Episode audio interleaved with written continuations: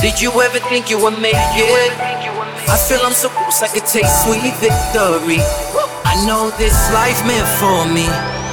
Yeah, why would you bet on Goliath when we got Bet David? Valuetainment, giving values contagious. This world of entrepreneurs, we get no value to haters. How they run, homie, look what I become. I'm the, I'm the one. This is Patrick Bet-David, your host of ITM, and today I'm sitting down with Shawn Ray. Shawn Ray, the former bodybuilder, legendary bodybuilder, that uh, was willing to open up and talk about a lot of different people, whether it's other former Mr. Olympia folks or even Chad Nicholls. It got very, very controversial, but it's probably the most insightful sit down I've ever done to find out more about the current conditions of the Mr. Olympia brand. The one and only Shawn Ray. Shawn, thanks for coming out, buddy. It's interesting because the love and the hate that didn't come till I think I was done bodybuilding. I mean, um, when you move into the media side, um, you have a lot of people that have opinions. I remember Muhammad Ali had a love-hate relationship with Howard Cosell, and I see what Stephen A. Smith is doing now as a talking head for all these other sports, and moving into the interview side and the media side. These guys that you know I admired, I've now got to critique and criticize and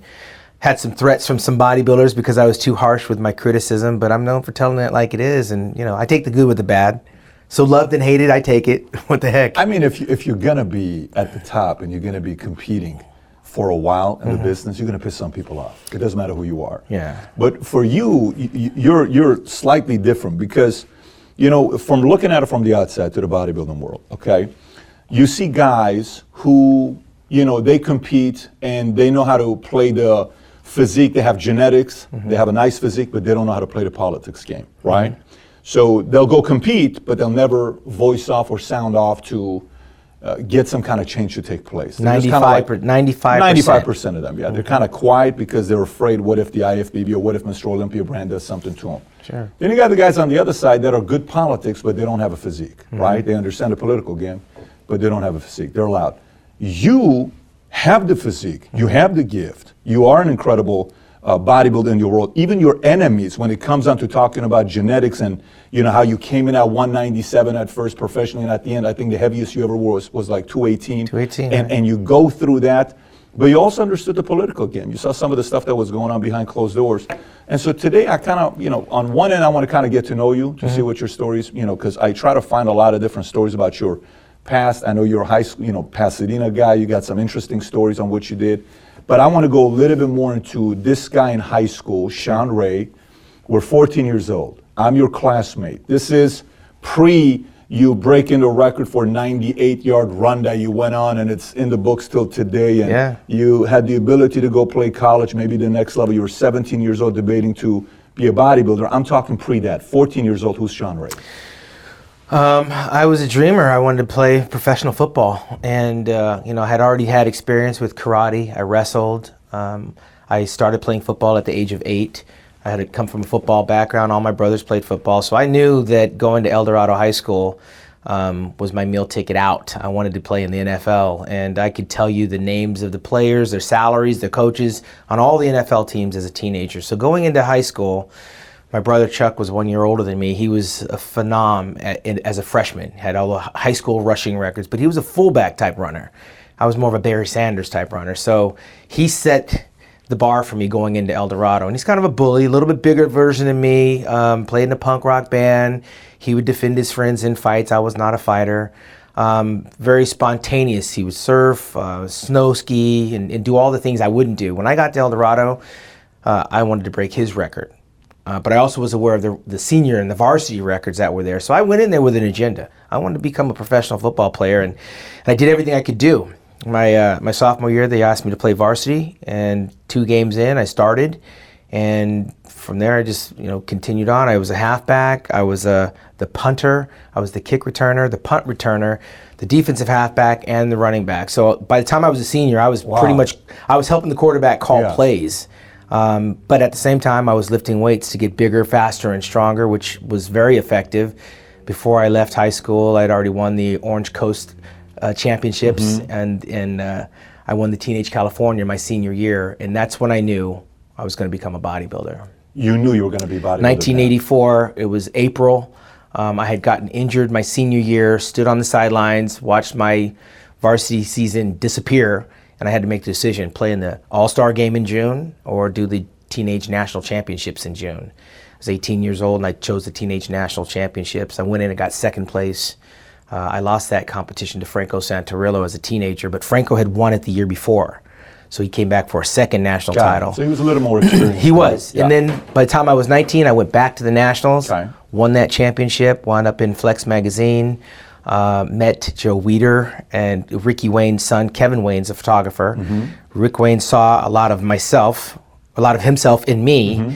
And I'm at the Joe Weider studios at 19 years old. By 20, I was uh, junior world champion on the cover of Flex magazine in college. Still no money, but I was living the dream. I could drive to Woodland Hills and walk in and see the pictures and see see what the future potentially would hold for me. And at 21 years old, I was a national champion. Three years out of high school, a professional, and Joe Weider signed me my first $1,000 a month contract.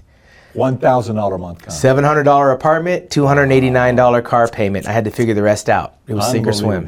Now let me ask you. Back then, it was more kind of like, look, we don't have money to give you, but we'll put you on cover of magazines. We'll No, give you I, I, publicity. I had what no- was it? I had nothing to compare this with. Um, Joe Weider said they had thousand dollars a month, and I thought that that might as well have been a million dollars a month for me. I was in college, um, but he was calling my house. I was driving to his office. We were having these conversations.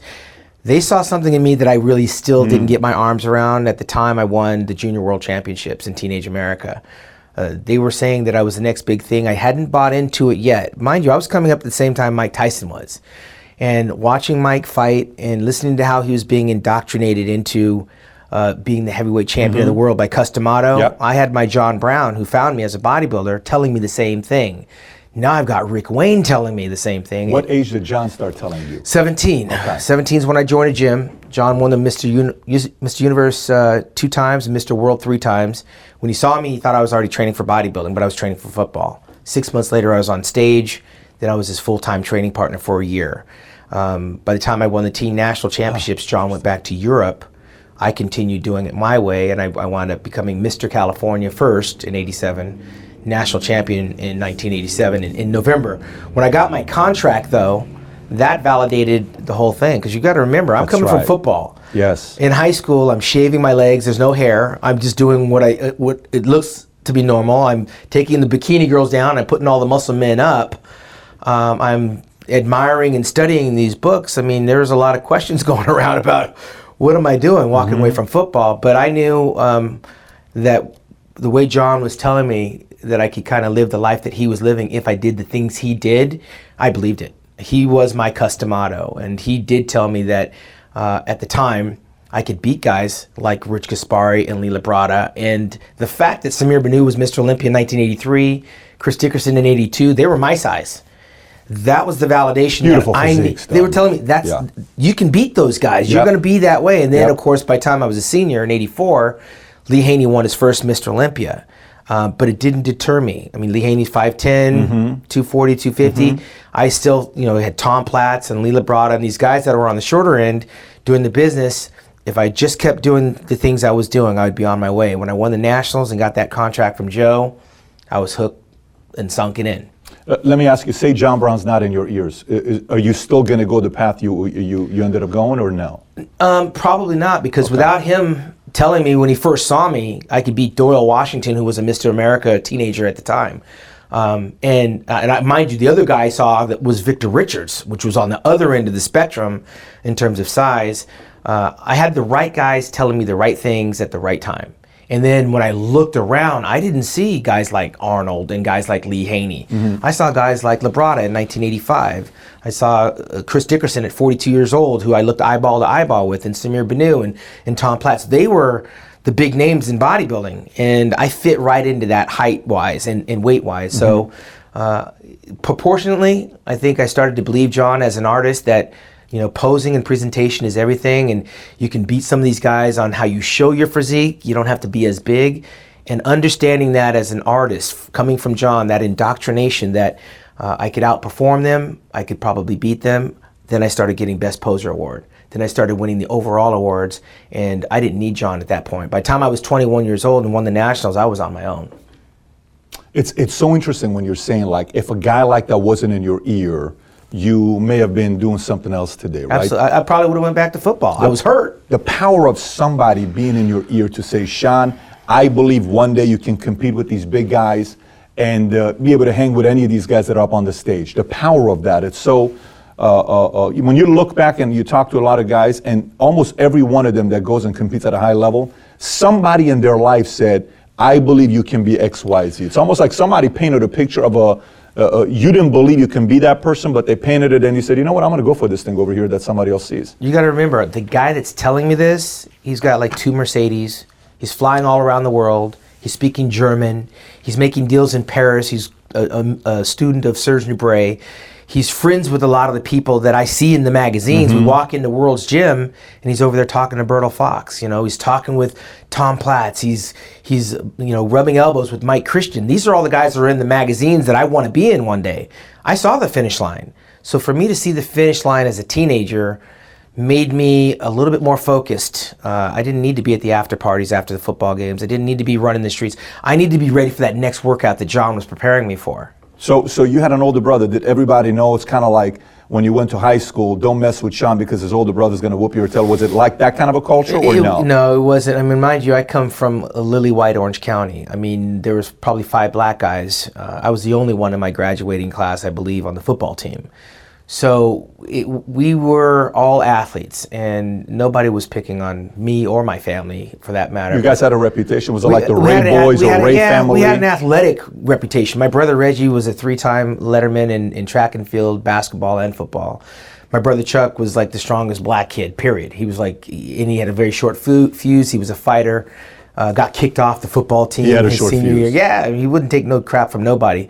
But where we came from, there was no really, I didn't experience much racism coming up. And I think my sports superseded all that. I was good at athletics. I didn't have time to get in trouble. So uh, they didn't treat me any different, and I didn't feel any different. But yeah. I was always the leader. I was the captain. I was the MVP. Uh, and I even excelled. amongst the brothers, or no? Amongst brothers, I was uh, the youngest of eight. We had a mixed, a blended Brady Bunch family. Mm-hmm. My dad had three kids when he met my mom. My mom had two kids when he, she met my dad. Then we had one, two, and three in a row. Um, where are you on that? I'm the last. So the, my brother's one year older, my sister's Got two it. years older. Last of the eight or last the, of the first? of the eight. Oh, last of the eight. They had all those mistakes. They seven times trying to get it right. they got it right. They, they said, "All right, we got this when we're done." Now, your so, parents, personality-wise, how yeah, are they? Are my, they... I'm the son of a janitor. Okay. Um, you know, and at the time uh, when I was in school, grade school, I think was more for me uh, of an embarrassment. Uh, my dad would work those odd hours, and, and when I get up for school and go to the to the store with my friends, my dad would be in the parking lot, sleep at the wheel because he's coming back from work and we're starting our day. Um, my dad would he wore these overall painter overalls when he did his janitorial stuff, and it would always be dirty and just. He always, I always saw my dad. He's always dirty, and I just kind of thought, "Man, Dad, you're changing. You're embarrassing me. Go, go get in the bed." And uh, you know, I would run for 150 yards, 200 yards, and come home, and I'd be washing windows the same night. Um, when I got into high school, it was tough because my friends would be going to the beach on Saturday. Mm-hmm. I'm going to wash windows, clean toilets. Um, and then it, it taught me something that I got to f- be better than that. I want to be better than my dad. And naturally, through watching my dad struggle through those years of, I don't even, I don't think it was a struggle for him because he worked till he died. He died in 2010. Um, for me, I wanted something better. And I think my drive came from the fear of cleaning toilets and washing windows. It wasn't beneath me, and the people that do it, I have a total uh, affinity for. I see them all the time in the places mm-hmm. that I travel in, mm-hmm. going through the airports. You know, I, I make sure I recognize those people because that was my dad. And now that my dad's gone, it's even more that I'm aware of that. We walk into a nice building, first thing my dad's looking at is the floors and the windows, and he's he's pointing out all the stuff that people just walk by and just gloss over. But it felt very redeeming for me to move out of the house, uh, to get my first car, which was a Corvette, um, to be able to buy my dad lunches and dinners, and to be able to not have to work for my dad. And there did come a time where we bumped heads, and I was like, I'm not doing it no more. I'm not. I can't. I'm not. I got to sleep. I got to train. And when I was coming up in high school, eat, sleeping, and training, he he looked at that as a hobby. Uh, by the time I started getting paid for it, I had to remind him it was a career, and we we had some friction what age was that when you had friction? Probably about 22. I okay, just I, I started it. feeling my manhood, and I was on the verge of buying a house, and I, I, I had to stand up and say, "Look, you got to find some employees. I'm not doing it." But everyone in my neighborhood worked for my dad. All the family worked for my dad. Now I'm at a point where I'm making my own money. I don't have to work for my dad, and I don't need my dad to tell me what to do. So I did go through this phase like, look, man, I'm self made now. This is me. This was not from you. How long did that last? The friction. Probably uh, when I bought my house. Ultimately, I bought my house in '91, and my dad was there from the beginning to the end to help me through that process because that's a major step. I think I was 22, 23 years old, and uh, it, it felt good to see my dad pull up in the driveway, you know, and and knock on the door and, and see that this sweat equity that I put in the gym, this did this, you know, and I never looked down on my dad. My dad did his janitorial work until he died. Uh, if, if anything, I tried to lift my dad up in a lot of ways that he, I couldn't. He wouldn't take any money from me, so I made sure he, He ate- wouldn't take any money I made you. sure he ate at the nice steakhouses. I made sure that. Uh, So a proud man. very proud because I would hear it from other people. Oh, I saw your dad, and he was saying this. I hear about my life story from people that my dad was talking to. Um, so I, I, it was for me it- becoming a professional bodybuilder was something to make my dad proud, but it was also something that I was fearful of becoming a janitor. Was he also? Was he also? He was husky, yeah. Oh, he was also. Everybody yeah. thought my dad was like a bodybuilder, but that's where you, you got to give credit to genetics. My mom, just the opposite, CPA, engineer. Uh, we always said, "How did you and dad wind up having these kids?" You know, it's like he's totally the Mm-hmm, opposite. But they, you know, 18 years of marriage. They got divorced when I was 17 years old, and I was pretty much on my way as a bodybuilder at the time. And uh, always, when after that, ha- after the divorce happened, my mom got remarried. We were always a family unit around the holidays. So I came from a very stable family with both the work ethic of a blue collar toilet cleaner and the mind of an accountant, which was my mom, the CPA. That's powerful. That's a, that's a very uh, uh, good combination, right? Because you're getting the hard work, and you know, like you can use the hard work to advance, but also you can use your brains. Put them together, you you, you know, you are who you are. Absolutely. And by the way, you know, I was talking to Ron from Muscular Development, and uh, we were doing. I was a guest on his podcast yesterday, and he says, in my experience, there are two types of people that end up doing well in bodybuilding. One is the kid that grew up and he was bullied. Mm-hmm. And this person has a point to prove, so they go into bodybuilding. He says they don't typically win, but they do go into bodybuilding. Sure. He said the other one is somebody that was an athlete and they were already an athlete, they were playing sports, and then they went into bodybuilding. Yeah. Similar And I- to well, you. It's one of those things where you find out what you want to do at, at a younger age, you typically can get there faster. Mike Tyson wanted to be a heavyweight champion of the world at 15, 16 years old. He got there when he was 20. so your edge is finding out sooner. Yeah, I mean, I, I knew what I wanted. As soon as I made up my mind at 17 Yeah. that that's what I wanted to do, nothing came into my life that was going to dissuade that. And the suc immediate success I was having, like I had with football, was validation that I was on the right path. Now, mind you, I'm a unicorn. There's John Brown, who made his bones over in Europe, and, Mm-hmm. and not a lot of people knew who he was. And then there was me. I didn't have anybody to look to to compare notes with. I had to make the pil- pilgrimage to Gold's Gym and read the magazines and be pretty much self-taught. John knew how to train, didn't know How how, did to John diet. find you, by the way? He, I walked into his gym that he was training at, and he thought I was training for a show. Next thing you know, I became his training partner. I, I should say punching bag. I probably threw up and quit more with John the first six months of working out than at any given time. But my ability not to want to be a quitter continued to bring me back, made me a better athlete. Were you, were you, uh, uh, I watch you in interviews and I watch how you talk and I watch, you know, whether it's, uh, you know, calling certain bodies and what they look like. I'm going to tell you what you look like. You, you, you don't look that good. You can't compete here. So you kind of are, uh, you know, you are the way you are. And I also see you in uh, press conferences that you guys are doing with Mr. Olympia and you're kind of sharing your opinion about the judge and you're going back and forth with the lady and, you know, she's, she's the new judge. Well, the seven judge, all this stuff. So we'll, we'll go through that here in a minute. Were you always a guy that didn't, and maybe you can correct me here, didn't necessarily uh, just bow down to authority? Were you always like that? Was that a part of your Yeah. DNA, or did you become that? you got to remember, and I mean, I chose bodybuilding. It didn't choose me. Mm-hmm. Like I didn't just stumble into it. I, I, what you saw is what I made. You hear a lot of athletes say, "I got my trainer and I got my girlfriend and I got these people." John Brown introduced me to bodybuilding. I became the bodybuilder. So, whatever success I got, it's it's mine. Whatever failures I've had, I own it. There, we all get introduced to something but we don't necessarily get mentored through all the process. Nobody was walking through the contracts. I didn't. I had to come up with my own valuation on what I would charge for guest posing, what I would charge for an appearance, a seminar, um, where I'm going to f- determine where I'm going to fly, what hotel I'm going to stay in. These are things you don't get taught. You know, I mean, now you have trainers that are trying to help you out with that kind of stuff. At the time I came up. Um, I chose to be a bodybuilder. I put my art up there. I consider it an artistry, and I let the judges judge it. When the contest is over, you know, I, I, I'm my own person. There was no one going to tell me what to do, how to eat, how to train, or, or what political game I needed to play. And I had the favor of Joe Weider. Joe Weider actually liked the idea that I was vocal, independent, and self made. And he made sure that I stayed true to that. Don't let anyone take that away. So, my biggest adversary, like Muhammad had Howard mm-hmm. Cosell, Yep. I had Wayne DeMilia, who happened to be the president of the IFBB at the Yep. time. Uh, I could push Wayne's buttons at any given moment because he can't. I don't have a contract with Wayne. I had a contract with Joe Weider. It doesn't get any higher than that. Joe's name is on my checks. That's the guy that I need to make sure I have the relationship with, and I always had one with Joe. Wayne, I didn't, and I was very contentious with Wayne because my argument wasn't for Shawn Ray. When you saw me in the magazines complaining, and a lot of them said I was bitching, um, a lot of the bodybuilders, oh, Shawn's got something to say. You're not hearing me talk about me. I'm talking about fairness for salaries. I'm talking about uh, the rotation of judges. I'm talking about the equity of athletes being paid on stage. My argument and my fight was always for the betterment of the sport, which Joe could appreciate, which is why I never got uh, a, a reduction in salary. I never got suspended. I had a 17 year deal with Joe. His brother Ben uh, liked the idea that I was verbal and vocal. And So they liked it. Why did they like it? What part of I, it I did they like? they liked the idea that I was a good looking black guy. And they reminded me that I was black, Joe and Ben. First of all, let me ask you this: Who pays Wayne's salary?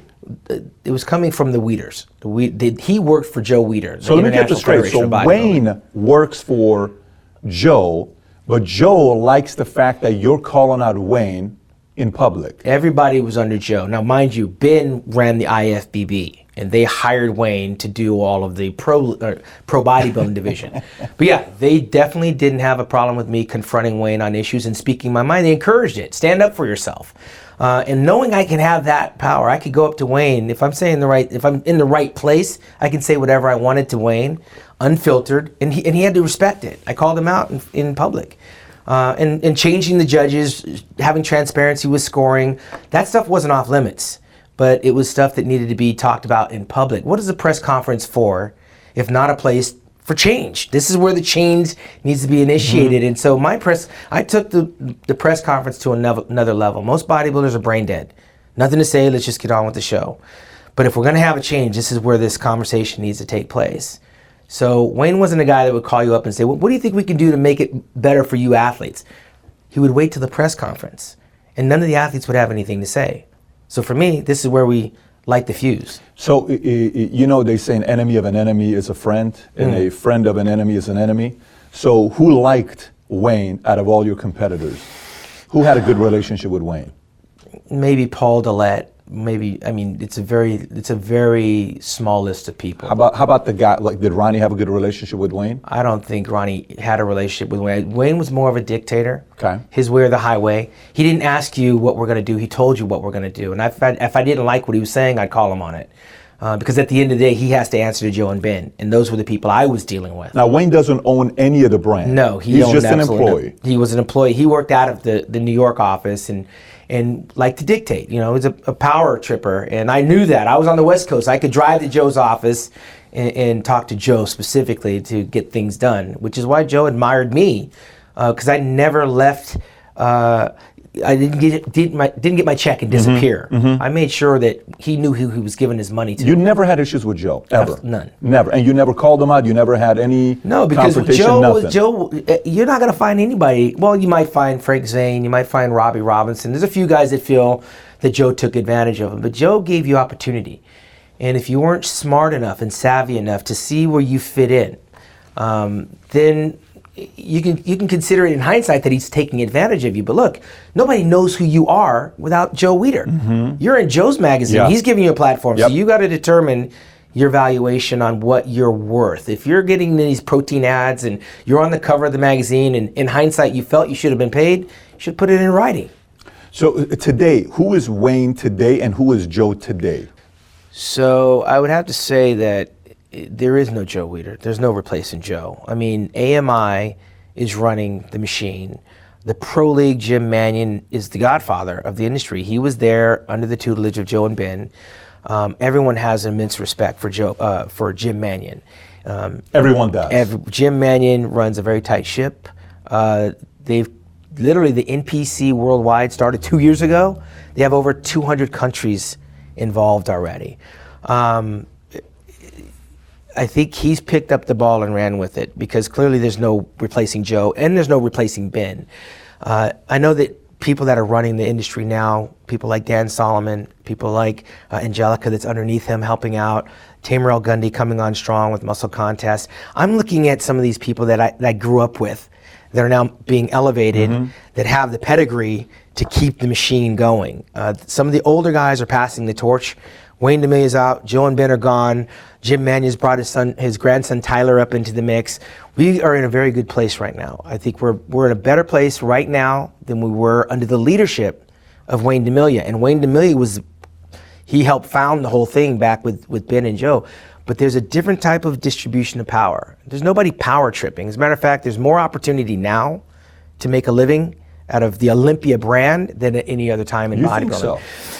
I've, I've heard a few people say, oh, you know, they're not they're not doing this for me or that for me. They they never did. This is a business like boxing. You get from it what you put yeah. into it. There's no contracts like there were before. Joe Weider used to have 15, 30 athletes under contract, and we all were kind of told mm-hmm. what to do and when to do it. Now you have this individual opportunity of using the platform that if you can get to the Olympia, um, you get this platform, we have the worldwide recognition, you have your own social media that you can control your own brand. Um, if you do well, you're at the top of the food chain, you can command more money. If you have the ability to negotiate, ability to market, um, ability to travel. Some of these guys are at the top of the food chain and they're not even leveraging half of their opportunities. Most of these bodybuilders aren't even guest posing anymore. Um, I remember when Lee Haney uh, won the Olympia, mm-hmm. Samir won the Olympia. You can go to any show in the country and find somebody guest posing somewhere.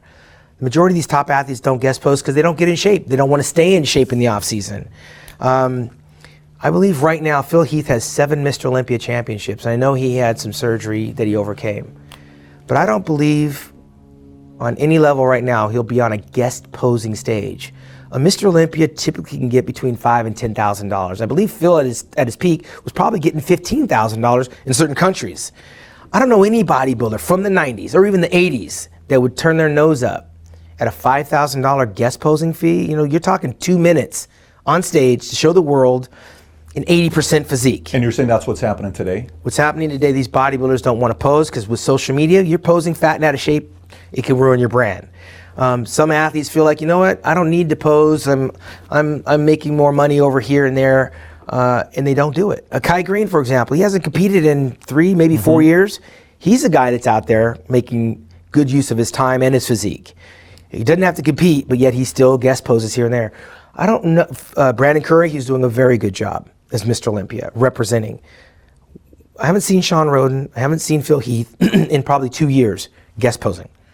That would never happen when I was coming up. Even Dorian Yates at 300 plus pounds would guest pose, and people could see this is Mr. Olympia. Dorian Yates was guest posing. Yeah, Dorian Yates when he was when he was Mr. Olympia, you could go and see Dorian Yates pretty was, much. Wasn't anywhere. he known as a guy that you couldn't see his body? Uh, until he would show up in September. No, you kind of no, like, you, you, know, you had the FIBO. FIBO would take place in April in Germany, and yeah. every year he'd be there, one of the biggest guys. Um, he wouldn't do so much here in the states. He had an outlet over in New York. He's good friends with Bev and Steve Weinberger. Mm-hmm, mm-hmm. Um, but yeah, you can see Dorian Yates during his reign as Mr. Olympia guest posing. You don't see it today. So let me ask you this: Are you now? Uh, what is your role now with Mr. Olympia? So I don't really have a role. You got to remember, my first Olympia was 1988. Mm-hmm. I have never missed that contest, whether as a competitor, a sponsor, a commentator, or even a fan. And so it's 32 years of Olympia. I've watched it grow till what it is today. Um, last year I was commentating. I do the World Wide Web broadcast, yeah. which puts me in a, a, very unique place. Obviously, with 14 years of experience of the Olympia and, and 32 years of not missing it, I pretty much know what I'm looking at. I know who's come up the ranks. I see guys' careers come up and retire. Um, and I'm an analyst. I, I, host the Arnold Classic amateur competi- competitions. I'm an MC all around the world for the NPC and the IFBB Pro League. Uh, the Olympia, I continue to promote. I'm a missionary for bodybuilding, uh, just like Ben Weider said he was.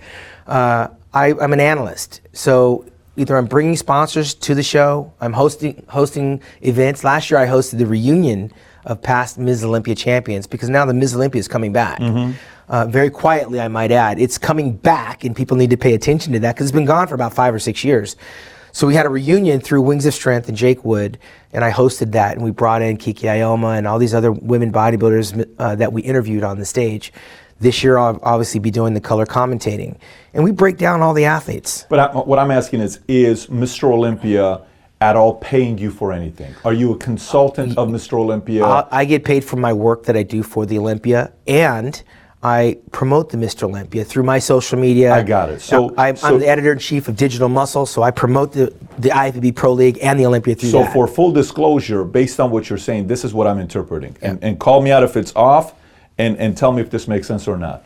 So the Shawn Ray of 94, Mm-hmm. okay, the Shawn Ray of 96, 99, whatever those years are. 94, Right. 96, you know what 94, 96 is for? Sure. Everybody knows what those two years are. Yeah. You know, with the left biceps, I mean, Shawn could be a two time, he could be a four time, right? I mean, if you really, uh, and a lot of people would agree with that, including your haters. They Mm-hmm. would also agree with that, that you could be a two time, he could be a four time. Sure. But, but uh, you were very much of a vocal guy of how you felt the judging was and all that was going on. Sure. And you were almost pushing a little bit of the brand of what things they need to do for the politics. side. Absolutely. You sound like you're more defending it today. no, I'm not. Def- I'm not. Def- When's the last Olympia you went to? The last I went to, I don't know, t- uh, nine years ago, ten years ago. So, uh, so I haven't missed any of them. So I've witnessed it. I think Shawn But Ray. you know what I'm asking yeah, for? Shawn Ray, the competitor, was fighting for equal rights for everyone. I was like the Martin Luther King of bodybuilding at that time. I wanted more pay, more judging transparency. Um, I wanted the order of events changed. It- it- when I was doing it, we walked out in the symmetry round and stood there. Mm-hmm. Me standing next to Dorian, Paul Dillett, and Kevin Levrone, I looked like a wallflower because I'm the smallest of the bunch. This is the first look the judges would Yeah. get. I switched that around to the first thing that the judges would see and the fans is one bodybuilder, one at a time. We walk out, we hit our eight mandatory poses, boom, next guy comes on. So that the first thing that they saw was us at our best. We're pumping up backstage, we come out, we flex instead of stand there for 45 minutes and deflate. So we hit the eight mandatories one at a time, and then Brilliant you can bring then bring us back, yeah. and you can make your comparisons Sure. based on what you saw Sure. Because I come alive when I pose. But for many years, I came out and I stood there. So I You're argued flat, for that. you don't have the full- I'm pumping up backstage. I'm, That's this is the biggest day of my life. I'm gonna go stand there for 45 That's minutes right. before you When ask did me they change that, by the way? Uh, we had that changed. I believe it was like 97 Okay. or 98. It was. Yeah. It took a while, but I, I lobbied for that. Uh, then when I retired, I wanted to be the athlete's rep because I still was very passionate about some things that weren't being done properly: the transparency, the money distribution, um, and the judging uh, situation. And so I ran for athletes rep, and naturally Wayne DeMilia was the pre- acting president. They didn't want an athlete representative in there. He made me go and get the majority of signatures from the registered athletes, which I got. Craig Titus said I forged his signature. Later on, he recanted and backed off of that, but that's a whole nother animal. They were being told that it wouldn't be good to have an athlete's representative. Well, who's telling them? The people that are running the industry. They didn't want me in there, you know, looking at what's going on for the betterment of the bodybuilders. But nonetheless, I became the athlete's rep. When they changed the time on a meeting that I was supposed to attend, that's when I just quit. Oh, one? I uh, 03. Okay. I quit that, and then I, of course, I, I said, you know what? I moved on. I got married, started my family. Suddenly, bodybuilding and the things that were happening in bodybuilding weren't as important. But I was still representing supplement companies, still doing seminars, still making appearances. But I didn't really have the passion to defend the athletes that are not willing to stick their neck out for change. AKA Phil Heath, like because you uh, undertone, you kind of talked about him a little bit like five minutes ago, right? So, are you saying like somebody like Phil Heath could have done more for a the lot of sport? those athletes could have done more for themselves. If you're if you're doing well, you're Mr. Olympia. You're doing well without having to rock the boat. Ronnie Coleman uh, was in a, in a press conference where he says, "Listen, I was last. I didn't complain. I was this. I didn't complain.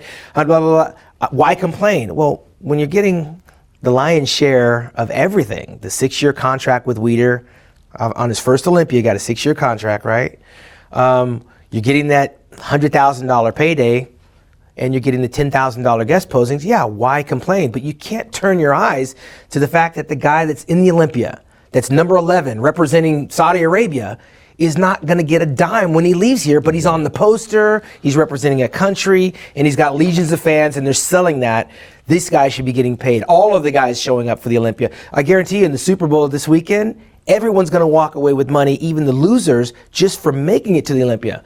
I was arguing for that for the Mr. Olympia. So you, so if if this was politics, Mm-hmm. if this was politics, and you're running for office, you're for the majority. It's not necessarily more for the individual, is what you're saying. So you're for the little guy because based on what you said, Ronnie, uh, he, he had eight in a row. And you went Ronnie, you went Dorian, you went uh, uh, what is Phil. it? Haney, Dorian, and uh, Ronnie, right? Oh, yeah, you went right. through these That- big three guys to face. If Right. those guys are not around, you- That's you- 22 years of Mr. Olympia. Four, four, wait, 22 consecutive years of, Of Mr. Mr. Olympia. Olympia. Ronnie had eight, Lee Haney had eight, and Dorian had eight. During my 14-year pro career, uh, I came probably five years too late. A lot of people think I'm sour grapes, but let me tell you something. I had one of the best colorful careers of not winning a show and still being inducted into the Bodybuilding Hall of Fame, all at five foot seven, 210 pounds. I got nothing to complain about. I don't think anybody takes that away from you. Well, a lot of people think with social media, you hear a lot of opinions. People think I'm sour grapes that I didn't beat Dorian. Nobody beat Dorian. I mean, Muhammad Benaziza, the shortest guy up there, beat him in his rookie year. But outside of me, no one else beat Dorian. I was in the conversation argumentatively to beat Dorian Yates, but I didn't hear the same argument for Kevin Levrone to beat Dorian Yates. I didn't hear that Flex Wheeler should have beat Dorian Yates. The controversy was like 94, 96, uh, also 97, Nasser. A couple of times Dorian could have been beat. It's left for debate. But I sleep well at night. I, it, I didn't have to not. It, it doesn't take anything away from my career that I didn't win the Mr. Olympia, is what I'm saying. I think because I'm healthy, because I didn't tear my bicep, because I didn't lose my leg, because I didn't wind up in a wheelchair, doesn't make me any smarter than those bodybuilders. They did what they had to do. But I was always aware of the finish line. I wanted to be healthy. I wanted to be wealthy and I wanted to be well traveled. I got all of those things. I didn't get the standout trophy, but I don't lose any sleep over that. So, so, so 32 years, 88 to 2020, you've never missed Olympia, and you've never missed uh, Arnold Classic since the first one you went. to. Never you missed one, Okay. absolutely. So, so you're a, you're a gamer. You're you're you're. But I'm not a company man. That's what I want to make clear because you're you're alluding I to don't the know, you're a Well, little hold bit- on, hold on. You're alluding to the fact that am I working? I'm I think I'm working. I'm carrying on the torch that Joe and Ben have. Um, I worked for Muscle and Fitness last year, promoting the Mr. Olympia, which is in their wheelhouse. Yeah. Uh, promoting it in what way? Trying to get more visibility. But then I'm also a witness to what's happening. I witnessed the largest payout in the history of the game last year. They raised the prize money for the Miss, uh, all the, the Miss Olympia, the physique, classic physique. Every division got a raise, and the Mr. Olympia is four hundred thousand dollars. So I can't complain about the prize money. Uh, if I see any more money coming in, yeah, I'd like it not to go to the top. I like it to feed down to the bottom. And working with somebody like Dan, who I could walk into Dan's office and say, Dan, we got to do something for the people outside the top 10. Because while they're not winning, they're still lending credence and credibility to this show. We got to pick up the back end monetarily. Don't give the winner more money because $400,000 is a pretty big payday, but it's also a platform to go out and do other things, develop Don't give, the, sponsorship. don't give the winner more money. It's well, you know, if you want to make it a winner take all, then why are we going to have 20 people competing for the Mr. Olympia title? You know, if it's a winner take all, then what are we doing with these other guys? We want to. It has to be more inclusive if you're going to get people coming to that What do you competition. think works? Do you think capitalism works? It does, but why have so many shows to qualify for the Olympia? Well, you're a capitalist. Well, I don't want to go to the show and just watch Brandon Curry stand up there by himself. No, I'm not saying that. I don't. I don't. I don't. I'm not saying that at all. But do you believe capitalism Yes. Mm-hmm. works? Okay, you know capitalism works, and capitalism typically works because there's a what? There's a guy that's, you know, way ahead that pisses off the rest of the guys. Sure. And those guys are willing to go out there and do more. And typically, if you have one person that Well, becomes a- no, it's still a subjective sport of opinion. Like you said, listen, it's I- not a- boxing. You a can't knock hundred percent. The guy that takes last in the Mr. Olympia may not look like Mr. Olympia, but does just as much work. Listen, I mean, look, let, okay, if that's the case, let me just get into this part. I'll play this video for you because I actually agree with what you say here, Mm-hmm. and I want to go into this next. So if, if Paul, you want to come around here, okay, this is one of the things I want to go with to see what you'll say about this. And you know this, you brought this up a couple times. Yeah, we have 22 judges that are in rotation. you know which one this is. But nobody's asked the question out of those 22 judges, how many judges judged us last year that will be judging us this year? There's going to be 11 guys that leave this show Saturday night with nothing in their pocket. I mean, somebody needs to address it. Ronnie's not going to complain. He gets the check every year. So who are you going to hear from? You're going to hear from me. But certainly it is 2001 and I'm still being judged by the same people. There are enough people out there, whether the IFBB's got to recruit new judges, we need new opinions to get new looks in bodybuilding. We're not going to continue. And then your buddy Ronnie responds, which They you said right now yourself. So this this, is going to paraphrase that. what you said. Nobody's ever liked everything somebody else has ever liked. In 1992, I didn't place at all in the Olympics. Pretty much what you said. Didn't get a dime, didn't get a dollar. I didn't complain. But the moral to the story is, why complain? Maybe you'll find out, like the little kid, that complaining ain't gonna really get you nowhere. But where you are now, in second place. Which is, by the way, this is great for the sport. Absolutely. This is, this is great for who, the sport. Who doesn't like Ronnie Coleman? I mean, that that is classic and typical Ronnie Coleman. Mind you, here's a guy that came from a very educated background, right?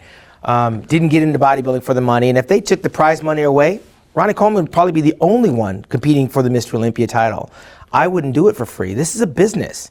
Uh, and I think that if you're going to leverage other countries, 100% with you. if you're going to leverage other countries and you're going to include Iran or you're going to include Germany or England, it's got to be palatable or we're going to lose that international flavor because you're going to run into a guy like him, Ronnie or Phil, that can run off with the title for six or seven or eight Yeah. more years, and we're going to wind up with a show that nobody wants to attend because it's a foregone conclusion. So let me tell you. Let me tell you why I played this uh, right now for you. What led me to wanting to play the video now?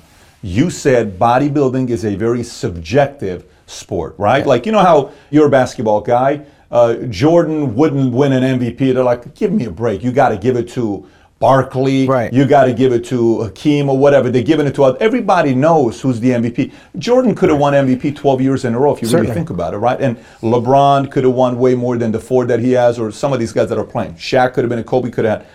Sometimes they do that, and it's politics. How do you measure MVP? You can't measure MVP. It's Right. also subjective, right? There's true. somebody that's voting for it. The judging, from 88 to today, Mm-hmm. okay? You make a very, very good point. Nothing is more annoying than me putting my body through what I'm putting through to get it to where it's at today. And I have to sit there and hear judges make a decision on my body, and they may not know necessarily if they're judging it properly or not. How much have you seen judging improve Mm-hmm. from 88 to where we are today? What's been the evolution? I mean, you got to remember, I retired because the judging wasn't changing. People said, why did I walk away at 35, 36 years old? You could have still gone six more years. That was my final salvo. After that contest, I I think you heard me say somewhere in there, don't worry, I've done my homework, I'm not afraid of anybody. Um, because I knew they couldn't take what I do away. I'm going to put it on display and the fans are going to see it, right?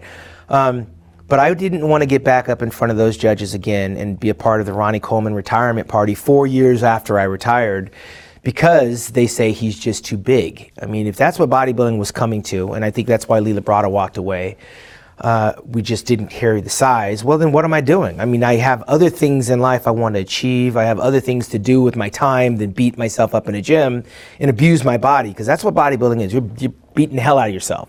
Um, these judges weren't changing and going away anytime soon. Now, I'm, tw- I'm 19 years removed from that press conference. Uh, I'm in a different space. I don't go to a show and analyze how the judges are doing it. When I take my role as an analyst, I see it the way Shawn Ray sees it. I put it in the microphone for the world to hear and disseminate. The judges are still going to make their decisions. Now, before Phil Heath got through with his prejudging, I said Shawn Rhoden was probably going to win that contest. Before Brandon Curry finished his prejudging, I said we're probably looking at a new Mr. Olympia in Brandon Curry. Um, that's a big statement when you have Phil Heath, who has seven Olympia titles. You just got to assume it's a, he can walk in and, and win the show. I watched it with Ronnie Coleman. Seven I years watched with prior Dorian. to that, did you say he was going to win each one when you saw him? Or- Phil? Yeah. No, Phil. Phil's very first pro win was the Shawn Ray Classic in Colorado. I'm not sure if you know that, but when we saw that, we knew he was something special. Uh, Jay Cutler acknowledges there was something special. I think Phil bought into that, knowing he was something special, and he was brought along mm-hmm. properly. He came up the ranks, fourth, fourth or fifth, his first Olympia, second, and then he ultimately did what he was going to do. But we, you can see genetics. There's no denying it. Now it just comes down to work ethic. Phil had all of those intangibles coming from a background of, of basketball. Brandon Curry, not so much. Shawn Rhoden is laid back, not so much. He had the genetics, but you just know, didn't know if he had the work ethic. But you could see that Shawn won that competition Not because he's a better bodybuilder, but because Phil was clearly off. Now, I've heard a lot of people say Phil being off is still better than Shawn Rhoden. The judges did the right thing because I wish they would have done that in my era because we probably would have had several other Mr. Olympias like Kevin Levrone or, or Flex Wheeler. But the judges get comfortable with the same thing when they're people that they are friends with, they're comfortable with, and that they're used to. This same group of judges likes chocolate this year, they're gonna like chocolate next year, and they're gonna like chocolate the next year. It's hard to break down that barrier unless you start throwing in some different uh, judges in there. And they we're not doing that. Are they doing it now? I don't know because I don't really I don't have a horse in that race. You're on the inside now a little bit more. no, what I'm saying, my role is not to analyze who the judging panel is. But you're a voice to. You're not I'm, a regular I'm guy. An, I'm an analyst, and there is a difference. I, at the time, I became the athletes rep, and I defended the athletes.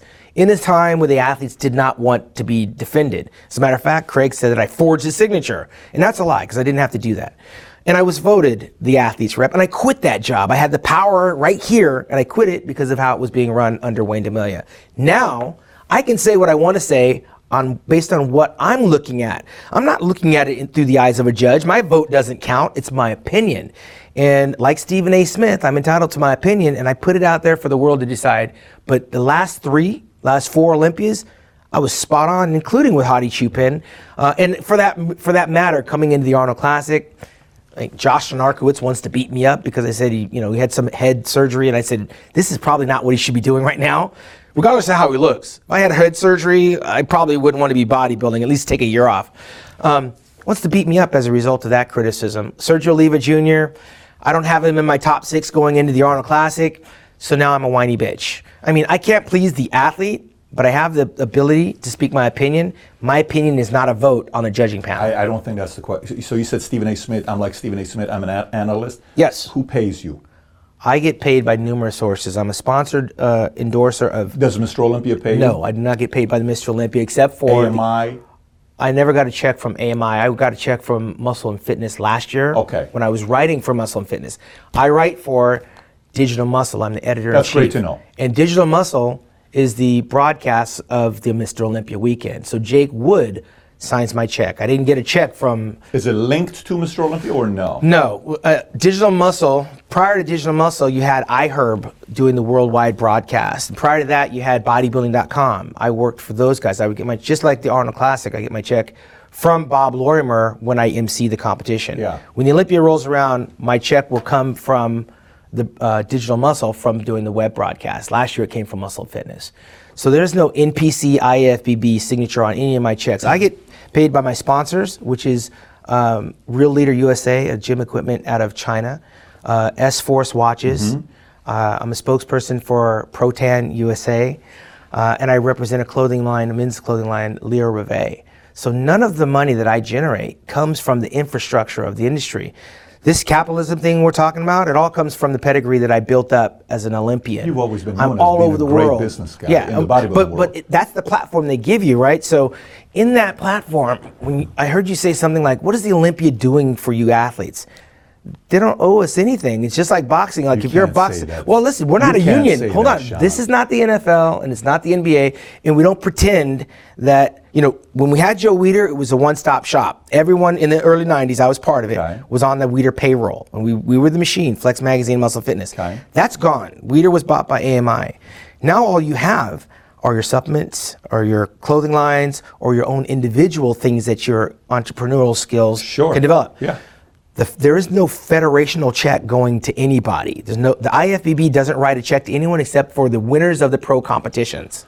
They're not writing. I don't get a monthly check because I'm a, a member of the pro league. I, I don't think I'm debating the part that Phil ought to be doing more stuff to go make money. I don't I don't think I'm debating I don't we're not off there. So Yeah. we're not off and he's working on that right now. He's got a lot of good things that he's working on. The side project which the Olympia platform has provided. Great. And Kai Greene's been able to monetize it probably more than any other bodybuilder in the last five years. A lot of Minus guys. Jay Cutler. Mm-hmm. Okay, Jay Cutler is a Machine. a- a- he knows how to make money, and he's a smart guy. But but I'm I'm bringing this up to you from a different standpoint. You're saying, you know, what is Mr. Olympia doing for you? Okay, I, I'm saying it because I've said it on multiple videos. What is Mr. Olympia brand doing for you? Great. I'm not saying it from a standpoint of, hey, you know, let's make college free, let's do this free, let's take care of your bills, let's pay. I'm not saying that. It's not what I'm saying to you. What I am saying is, there's got to be somebody that sits there and says, like a Joe Weider you're talking about, like a Steinbrenner, Yeah. like a Jerry Buss, like a you know these names that I mentioned, I you know, like right. a Kraft, like these guys that come and say, hey, let's go do something. I'm thinking you got to talk to this guy. I know this person over here. I want to introduce you to this guy. I want Right. to introduce you to that guy. I would want to have my number one become so flippant successful that the next 22 year old wants to have that life. No, and I'm 100% with you. However, you're absolutely right. There's there's none of that. So what's the solution for that? You're an Um. You're 32 years. What- Absolutely, uh, and I brought that up before uh, talking with Dan Solomon, who's at the top of the Olympia chain, because it seems like when you have the changing of the guard, when you do the same thing, you wind up with the same results. The best thing that could have happened for the Olympia is that they had a changing of the guard. They brought in some new new people. So with Dan, who is of the same ilk as me, he's got this pedigree with the Pro Bodybuilding Weekly. He was the former editor of the D- Digital Muscle. He's now running the uh, the Mr. Olympia weekend and putting all these different people in play to kind of build it back up. Last year we had um, Mark Wahlberg as ambassador. This year we have Shaquille O'Neal. yes. He's not the guy, okay, because he doesn't have the. Does he know that? he knows that because Okay. his role is to make sure that when the athletes wind up at the Super Bowl of bodybuilding, they get what they want. Which is why I was telling you, it's got to have the trickle down effect with the guys that are coming from these other countries, wherever they're coming from, Japan, China. They need to get some reward in order to keep coming back to go Got to the Olympia. Um, we don't have that Godfather. If I were looking for that Godfather, I'd look towards Jim Manion. But that's never been his role. He's he's the president of the NPC and now the expanded NPC worldwide. His grandson Tyler's a little bit too young, 25, 26 years old. He's not the guy. There is no replacing Joe and Ben because you got to consider who's dedicated to this that way. Um, You can't have- say that though. Yeah, but who who but, is? But let me explain. I, I've been around. I know everybody. I am agreeing with. You. I don't know the world that if there is or there isn't, but I will. I will give you a perfect uh, uh, perspective. Okay. Okay. Oh, oh, you know, Paul, Chris Paul leaves and goes to the Clippers. Okay, they're there now working out. Donald Sterling, he leaves, he stays. Uh, uh, next guy comes, builds an organization. You know, Doc becomes president, GM. They start winning. Good things are happening. Players want to go there. Then next, you know, Kawhi Leonard and Paul George decide to go over there. Right. Okay. So, so the the the the Clippers is an organization. It was owned by a different person, and Mm-hmm. another guy came in and decided to take it to a different level. Understood. And players want to play for him, right? Right. Hey, I got contacts at Microsoft. I got contacts over here. I got contacts over here. And he loves the game. He's a Cuban. Look at what Mark Cuban did. A very classy move. He made this last week. Kobe never played for uh, uh, what do you call it, the Mavericks. Right. What does he do? He retires uh, jersey number 24. That's right. Mavs players love playing for this guy. Dirk Right. Nowitzki never wanted to go anywhere else. Now you got the Porzingis and you got this new kid Luka, who to me one of the most exciting players in the league, wants to play for him. Yeah. And some of the teams, people don't want to play for the owner. Mm-hmm. Yeah. And then and then you look at some of the other like uh, boxing and you look at uh, uh, MMA. I don't know if you follow UFC. I do. Look at Dana White. There was pride. If you remember MMA 15 years ago, it wasn't just UFC. Right. There was a few other things, and you were kind of watching this. They would let you knee the guy in the face, and UFC didn't. And then they started doing some things. And then he came out with a show called the what was the show called? Is it Ultimate, Ultimate Fighter, yeah. Ultimate Fighter. Next thing you know, we're like, oh, this is kind of cool. They're living in the same place. They're getting into fights.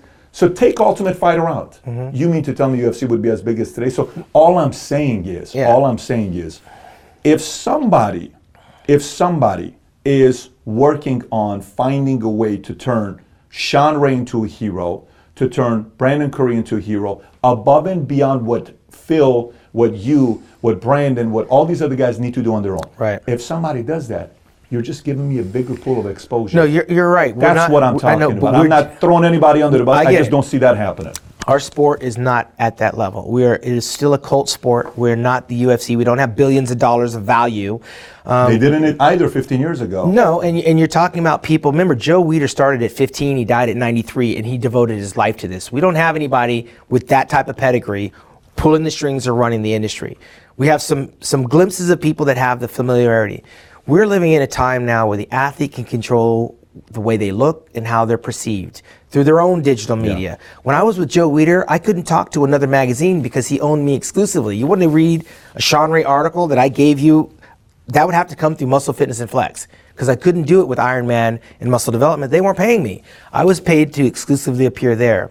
Now what you're finding is that yeah, the magazines may not be what they were, but there's a lot of athletes that they will only get the news on their feed. If you're not following them on Instagram or on their Facebook, you're not going to find out about them. They they won't do the business of bodybuilding outside of their own social media. Um, getting them to come do a podcast with you that might be outside the scope of if they have their own podcast. You know what I'm saying? They want you on their social media. It's numbers because then I can sell it. I can av- sell advertising. Um, there's nobody, and, we need that. I would love that if we had some school of thought. For example, one of our bodybuilders got in trouble. Uh, and I think a lot of the trouble that he got into was there was no mentorship. You know, you come to the Lakers, you're going to meet Magic Johnson. You would have met Kobe Bryant, and they kind of would have showed you the way around the locker room and how business is done as a as a young raw talent. You come into pro bodybuilding, you got the best genetics, and you're the future Mr. Olympia. There's no one telling you how to be Mr. Olympia. It's it's baptism by fire, and you can wind up in a, in a lot of hot places like one of our Olympia champions ultimately did because probably didn't have the right mentorship. Um, do we need that? Yeah. Is there someone out there that I can point a finger to in all of my years? There's no one that is out there that's in that position to take that on. I mean, it really is the wild, wild west in bodybuilding because you can't go to Arnold. Arnold's, you know, he's 70, he's got a lot of things going on. It's not his passion like Joe's. Joe, Joe had that passion, and that passion's gone, and now we don't have anybody like that. So, this being a very individualized sport, you got to make of it what you can, and you take from it what you will. Jay has no desire either. Jay. Uh, No, I, I mean we're it's such an individual business, independent contracting business that Jay's all about Jay. And and can you blame him? No, not He- at all. He, Why- why- he did everything he had No. to do, and and he probably doesn't even have the relationships with the bodybuilders That's- today that he had when he was competing. Whose fault is that, though? Well, Okay. I- I think we're disjointed now because of social That's media. What, but, what, but no, I don't think it's social media because social media is also brought a lot of people together. Shawn, if you think about it, social media has also uh, brought a lot of people together. You go back. It's also divided a lot of people because you get blocked and deleted, and you say the wrong I- thing. I you put up the wrong. I put up a picture of me and Dorian Yates standing relaxed, and I Yeah. actually looked better than him. And had a bunch of his fans come on here, block, delete, block, actually delete. I think that's a good thing. That shows loyalty for him, and that shows, uh, you know, some of the people that probably came and said good things about you. You take Twitter out, the current president's not president. Right. You take Facebook and YouTube out. Barack Obama's not a two-term senator. You know, you take social media out. There's It's a lot- powerful tool. There, it's a powerful tool. It's how you use the tool. People can say stuff they want to say about weapons, Sure. about a lot of different TVs. For some, oh my gosh, look at the TV. Look at Elvis Presley, the way he's moving his hips. Our girls are going to have sex with everybody now. Right. They're going to do I know, I have a drugs and 14-year-old co- Yeah, dancer so, singer. You know, these things Yeah. go, but you know, you sit there and you some of the worries. It's how do you use the great equalizer of social media? To me, I think social media is a big advantage to Mr. Olympia if they do it properly. Well, when you start A talking about the athletes, the athletes are so divided, so dispersed, and so individualized. bring them together. Well, I mean, you, when you start bringing them together, everybody wants to be paid for their time, right? So if I'm working for you, put me on the payroll. That's pretty much the attitude of a lot of the not how I would do it. Here's bodybuilders. how, if I brought all of you guys together, I'm not telling you I'm, I'm going to put you on the payroll. Here's what I would say. I say, listen, guys, eh, let's look at the uh, a model. Put parallels on models together, right? What's the other model? UFC. Let's look at the UFC model. Right. UFC model took viewers away from boxing. Yeah. There were people that followed boxing that became UFC fans, Me- right? I'm one of them. So yeah, me too. They pulled away from it, right? Now boxing. There is no Don King today. The Right. only biggest promoter today is Mayweather. It ain't mm-hmm. even anybody that's Bob. You know, Right. th- th- just those promoters are not alone. Okay, so if I bring you guys in and say, listen, guys, here's what we want to do. What do we want to do? This is our numbers. Here's mm-hmm. what we did. Here's our revenues. This is pay per view. Here's how much we sold here. Here's how much we sold here. Here's how much we sold here. Yeah. If there is a way for us to get the numbers here, this is what we could do. I can't pay you salary. Right. I can't pay the numbers. Now, here's what happens next. All of a sudden, out of the 15 people that are in there, what do eight of them do? They say, screw you. I don't mm-hmm. want to do it. You pay me now, I don't do anything. No problem, we totally understand. We hope you can help us. Right. Out of the seven that's in, three, four of them say, okay, let's do something about this. Then mm-hmm. we run. You're not expecting to get everybody. You're not ever going to get everybody. But you still have to. You're coming from a place where the bodybuilders think there's something wrong, and I'm telling you, to a to a man, they're in it for themselves. I mean, to try to bring that unity together. I mean. You, you got to be talking about the bottom feeders that are getting absolutely nothing because most of these guys are found a way to monetize their social media. They pick and choose when they want to compete. Their trainers tell them when they can and cannot compete. Yep. So we're still on this diverse uh, road to nowhere in terms of unity. There is no unification because again, you don't have athlete representation. But what I will say, and this is not a company man, not missing the Olympian 32 years, it's bigger than it's ever been. The prize money is What does that mean? What in it? terms of attendance, in terms of prize money, in terms of participation. And now they're adding another division. More attendees in, in the Absolutely. last 30, so Did you- more people coming now than 32 years ago. I, I'd like to invite you this year just so you, you can see it. I was there. I mind you, I'm there in this packed arena, Right. sold out, um, standing room only. And people were still trying to get tickets on the 11th hour at the finals. And that's because I think they realized there's, number one, going to be a new Mr. Olympia. But AMI still has the publicity machine of their you know, uh, magazines and publications that Yeah. they have. Uh, they've reached out across the board with like Mark Wahlberg and other big personalities like Well, which, by the way, I love, I love that move that they're Yeah. making with that. It was But obviously while- Rock, then Mark, and now Shaq. Yeah, and, and so when people are talking about the Olympia may be rivaled by Shaq, let me just put in perspective or by The Rock. That's an addition. That's not a competition. The Olympia is this, and the Athleticon is going to be that, and they're working in concert with each other, all under the umbrella of the IFBB Pro League. There hasn't been a bigger Mr. Olympia contest that was attended than last year. The prize money has never been bigger than last year. So when people say it's it's diminishing, you got to remember. I think the Mr. Olympia, the bodybuilding side, may not be as competitive, but it was a full lineup.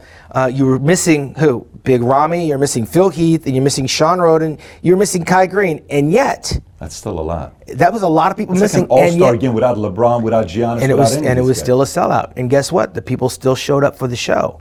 So we didn't need them. Yeah. And what I'm saying, and, and that was Dan Solomon's first run at promoting the show. What happens two to three years down the road when there's other things added? Like I said, the Ms. Olympia is being added back in. Um, the classic physique seems to be taking on a life of its own. You've got James Flex Lewis coming back to do the Open after winning seven uh, 212 titles. That's going to make that Open division interesting. Hadi Choopan's coming back. He was third. A lot of people had him even over William Bonac. gets the visa. There's a challenge there if he gets the visa, but it's that's anticipation that people can build up on a, a competition for. Not to mention, there's still the X factor: does Phil Heath come back or not? People are waiting. He hasn't said yes or no, but I tell you what, this He is a contest that you He- have. he looks like he could. You have to plan in Yeah. advance.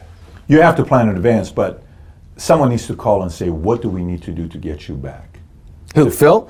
So Phil, No, no, no. Someone from the brand needs to call Phil and say, what do we need wow. to do? The, the, listen, I'm, I'm gonna, I'll tell it like it is. I love Phil. yeah.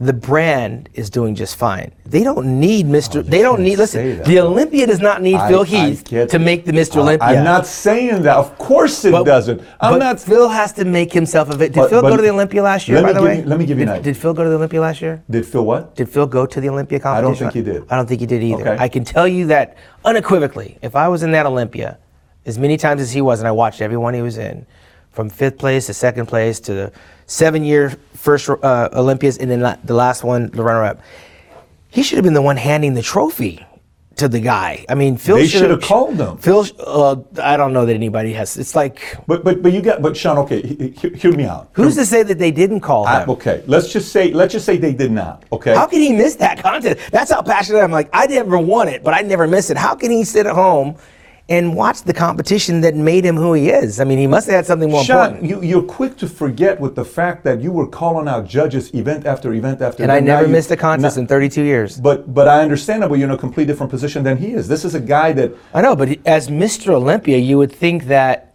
as Mr. Olympia seven times, you would sh- think that the brand would be reaching out to say we're grateful for so you as you well. know, so you know, someone did call him to find out whether or not he was coming. He had other things to do.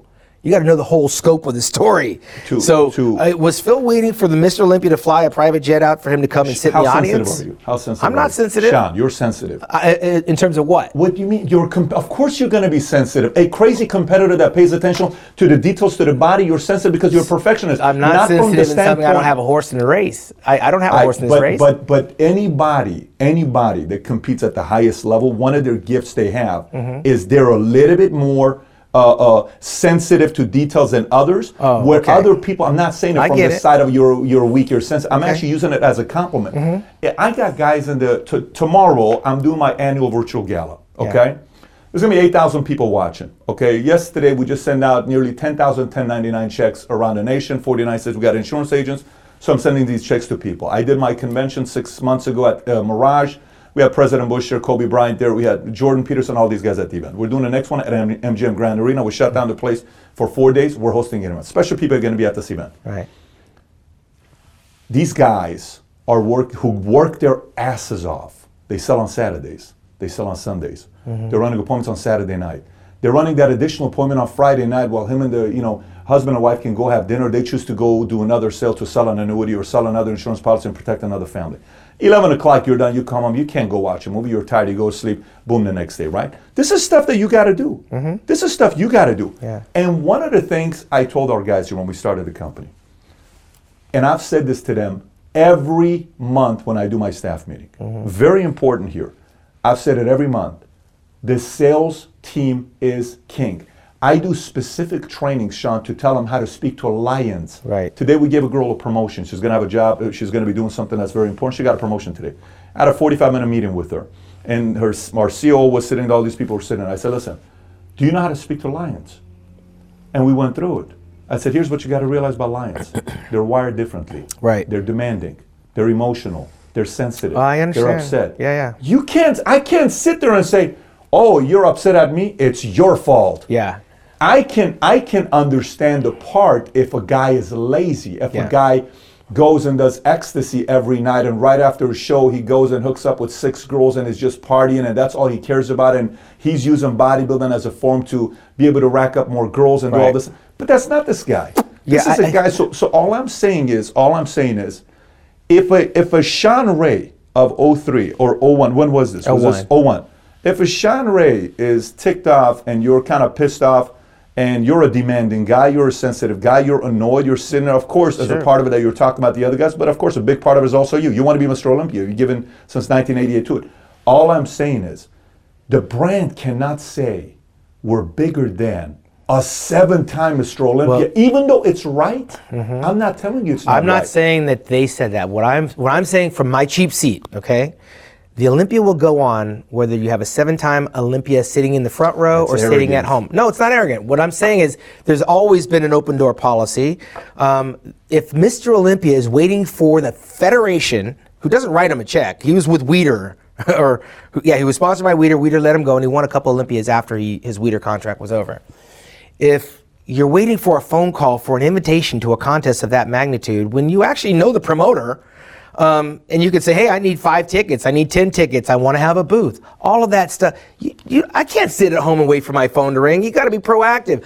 Are you kidding me? The Olympia was bigger and better than it's ever been, even though Phil wasn't there. All I'm saying is it's bigger than any bodybuilder. The con- it's an institution. I, I don't dispute that. Let's say you're right. Let's say you're right. Mm-hmm. Let's say you're right. The- Colin Kaepernick. Go back to the issue with Colin Kaepernick when he knelt and he said what he said, and then everybody's like, "Oh my gosh, there's another guy. There's another guy. There's another guy." Domino effect. Okay, yes. domino effect. You know who I blamed on the entire situation? Guess who I blamed on the entire Hmm. situation? From day one, I blame one guy.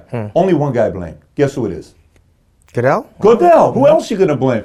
Listen, if the guy is trying to make a statement immediately, let's I. I don't know if there was a statement being made by Phil not going to the Olympia. He might add numerous reasons why you don't no, go. what I'm saying, and by the way, Colin's not even the best guy. yeah, He, he's not. I, I, me personally, I think the Mr. Olympia should have that entire front row for all of the past Mr. Olympias to be there. That's my opinion. I if would go a little me, bit above that, but I, I agree with that. I would go a little bit above that, but for me, uh, I think I think to say I think to say the brand will never be bigger or the brand will. I had one of my guys I was talking to. He makes about he makes a good six seven hundred thousand dollar a year income. Makes good income, decent income. He's he's not my best top five guys, top ten guys, but he's one of the guys that's doing pretty good. And I sat down with him one day and I said, listen, I want you to realize this. He says, what's that? I said, you walk around as if your block of business is going to pay you for the rest of your life. Mm-hmm. I said, you walking around like you're bigger than Circuit City and Kmart. Keep in mind, Circuit City and Kmart went out of business Yes, because they, got arrogant and cocky and Blockbuster, Circuit City, and Kmart's all bigger than you are. You're a nobody compared to those companies. Right. What's the point? If boxing gets cocky, thinking they're not going to lose eyeballs Mm-hmm. to UFC, a Dana White is going to come and take it over. So to say that a Rock is supplementing, i- i- you know, if if a- and by the way, my worry wouldn't even be Complimenting. Yeah, I- I said The Rock is complimenting. complimenting. I don't even think Rock is the one that would be my concern.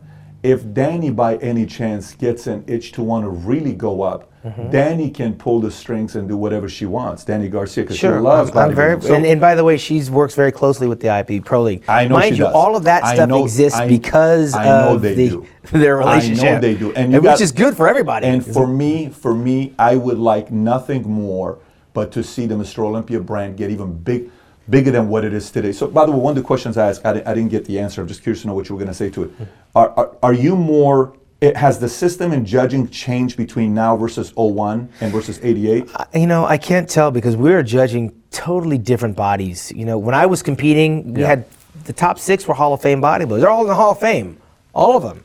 I heard you make a couple of comparisons. Um, We'll do that here in a minute. I think you. I think you know what Brandon's in because he has an Olympia, right? So he's in that elite 15. Dexter's in because he won in 2008 and he's the winningest pro bodybuilder ever. I mean, Phil's in. I mean, is Kai Greene a Hall of Fame bodybuilder? He, won, he got two first runner-ups at the Olympia, three first runner-ups at the Olympia, a couple of Arnold. Classics. There, there might be an argument. He's better than Eli, Eli Manning, right? There's a stronger argument for Kai Greene to be in the bodybuilding Hall of Fame. But um, the lineup that we're judging now, it's, they're judging with different criteria, man. I mean, so I don't know how the judges are judging. I don't. It's not something that I would want to be a part of in terms of judging. Oh, but I think it's something you ought to put and give your opinion on because you have a history of doing that. And uh, if the concern is really the younger guys, I think you ought to do a little bit more due diligence and see how it's taking Well, place. Because, Mm-hmm. and I'll give you an idea why I think that is. Uh, uh, because, okay, you look at that video. I don't know how long it is, like 47 minutes. That's a good. Uh, Yeah. uh, it's, it's it's a good amount to watch, and you guys are going back and forth, back and forth. Kevin It's the only one they ever sold online. They sold a DVD. It's phenomenal, conference. by the way. I think Yeah. this is very good for the sport. But you heard what Kevin said. Kevin- some- Kevin's he said, you. He said something's wrong, Ronnie, when everyone's booing.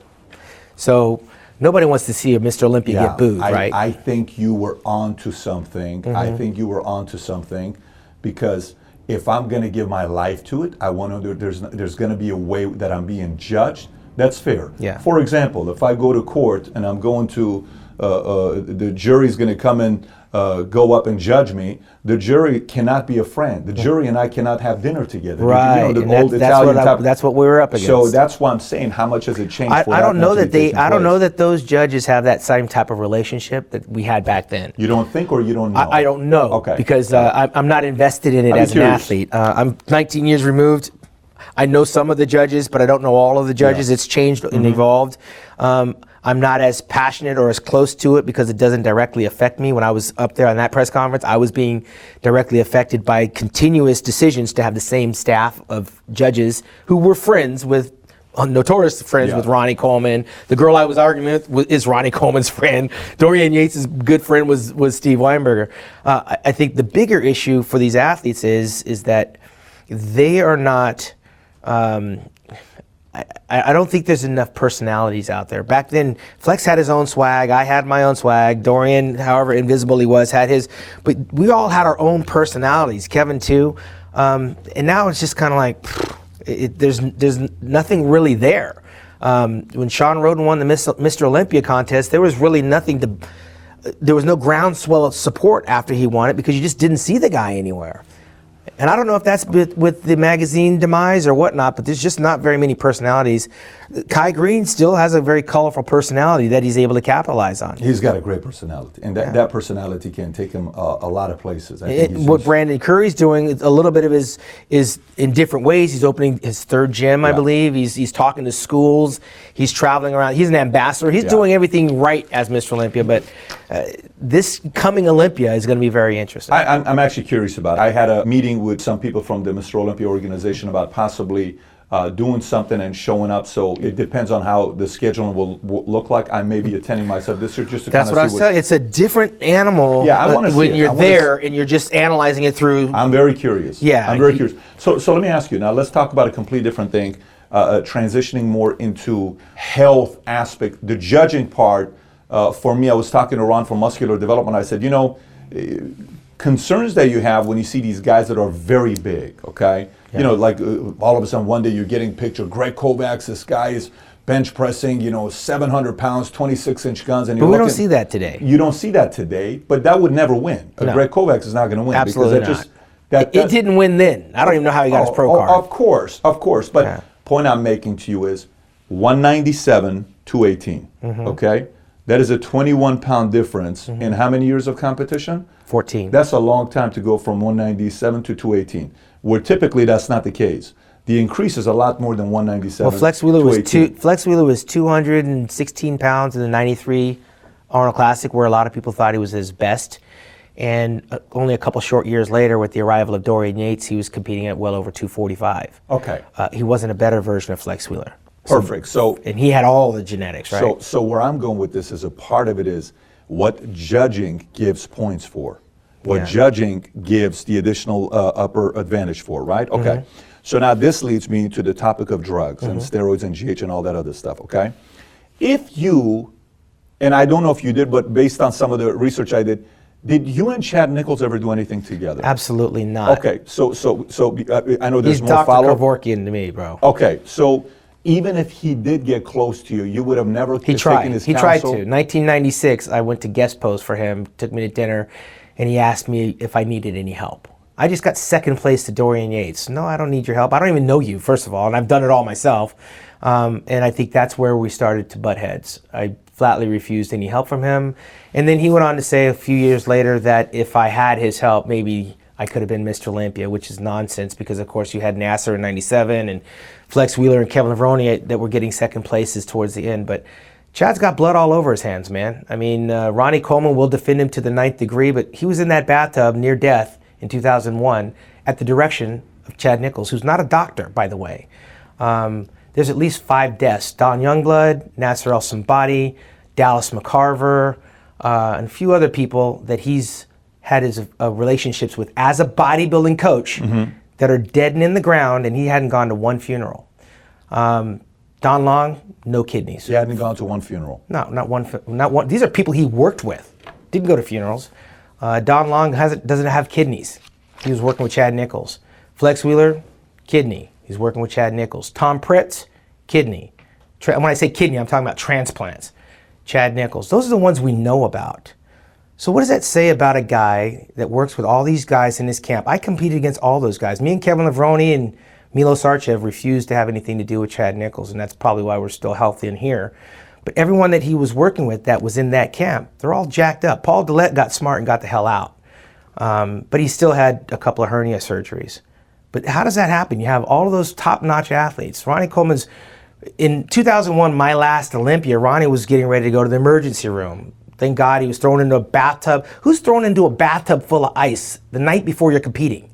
Who's guzzling a, a gallon of water to try to re- revitalize yourself because you feel like you're dying and your coach is sitting there next to you? I mean, Michael Jackson died with his doctor in his room. So I never would give somebody that kind of control over what I'm doing with my body, uh, especially when they're not certified doctors. Uh, I interviewed Tom Prince recently. He's going through dialysis. He looks like he's near death. He can't be 175 pounds, uh, and he's defended. He said if he had to do it again, he, would- he, he Chad Nicholls is a good friend. He would do I it said, again. I said if you didn't have Chad Nicholls, you probably would be healthy. Uh, me and him is is no mistake that we're not friends. And he was in the enemy camp in 1998. They were instituting diuretic testing, and Kevin and I were asking for a blood test because we knew that Chad was going to show up in '98. This is when it's open; anybody can win. We wanted it to be blood tested instead of piss test because we knew Chad had some plasma expander, including Milos Sarcev, who, had a, who wasn't in the Olympia. Uh, we were trying to go so far as to keep Chad away from the athletes' meeting, keep him away from the damn show altogether. Flex Wheeler wanted to fight me. Kevin Levrone, after the press conference, took his jacket off. He was sweating so much water. He wanted to tear Chad Nicholls a new hole because he didn't want Chad Nicholls anywhere near that competition. And of course, Ronnie won the show. Flex was second. I think Kevin was third. I know I was fifth place that year. That's when I tried to come in heavier because I felt it was a wide open show. I got to put on some. So I came in about five pounds too heavy. But nonetheless, I never let that die because Chad Nicholls left a wake of bodies in his path, and he's like a state chairman, and he runs competitions, and he's not a friend of mine.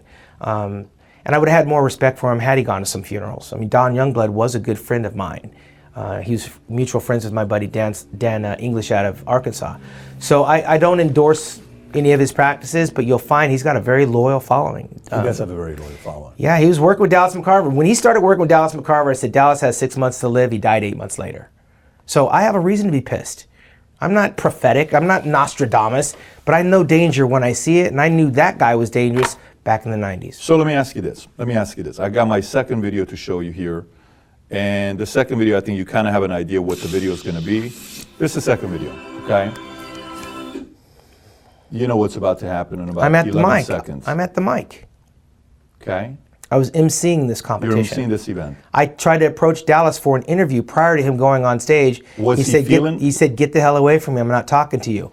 Before he walked on this stage, ten minutes before he walked out there, "Get away from me! I'm not talking to you." I was on assignment for uh, muscular development.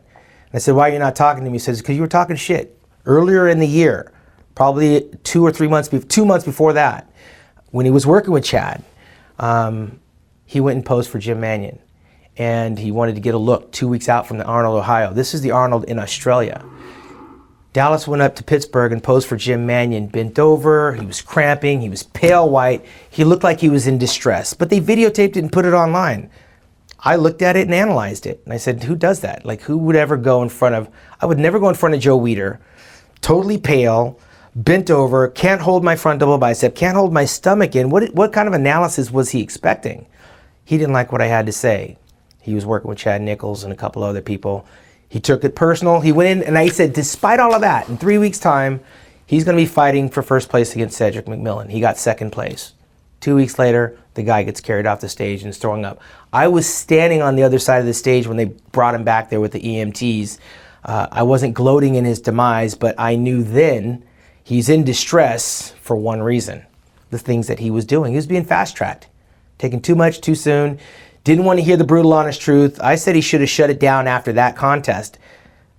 Two months after that show, he went up and guest posed at the Emerald Cup weighing about 315 pounds. So he didn't shut it down. He actually accelerated. He went from dieted down on stage to putting on another probably 40 pounds guest posing uh, straight into the ground. It So- could have so- been prevented. So let me ask you this. Here's some of the bodybuilders that have passed away.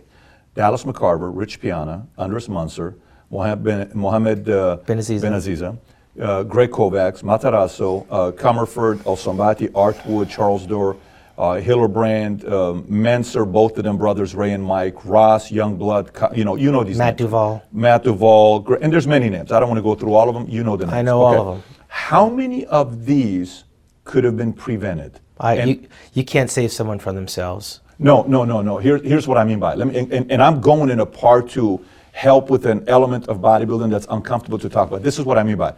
I'm not saying you can't prevent somebody from doing it. They're doing it because they feel the doing doing part could potentially help them have an edge over their competitors, Sure. right?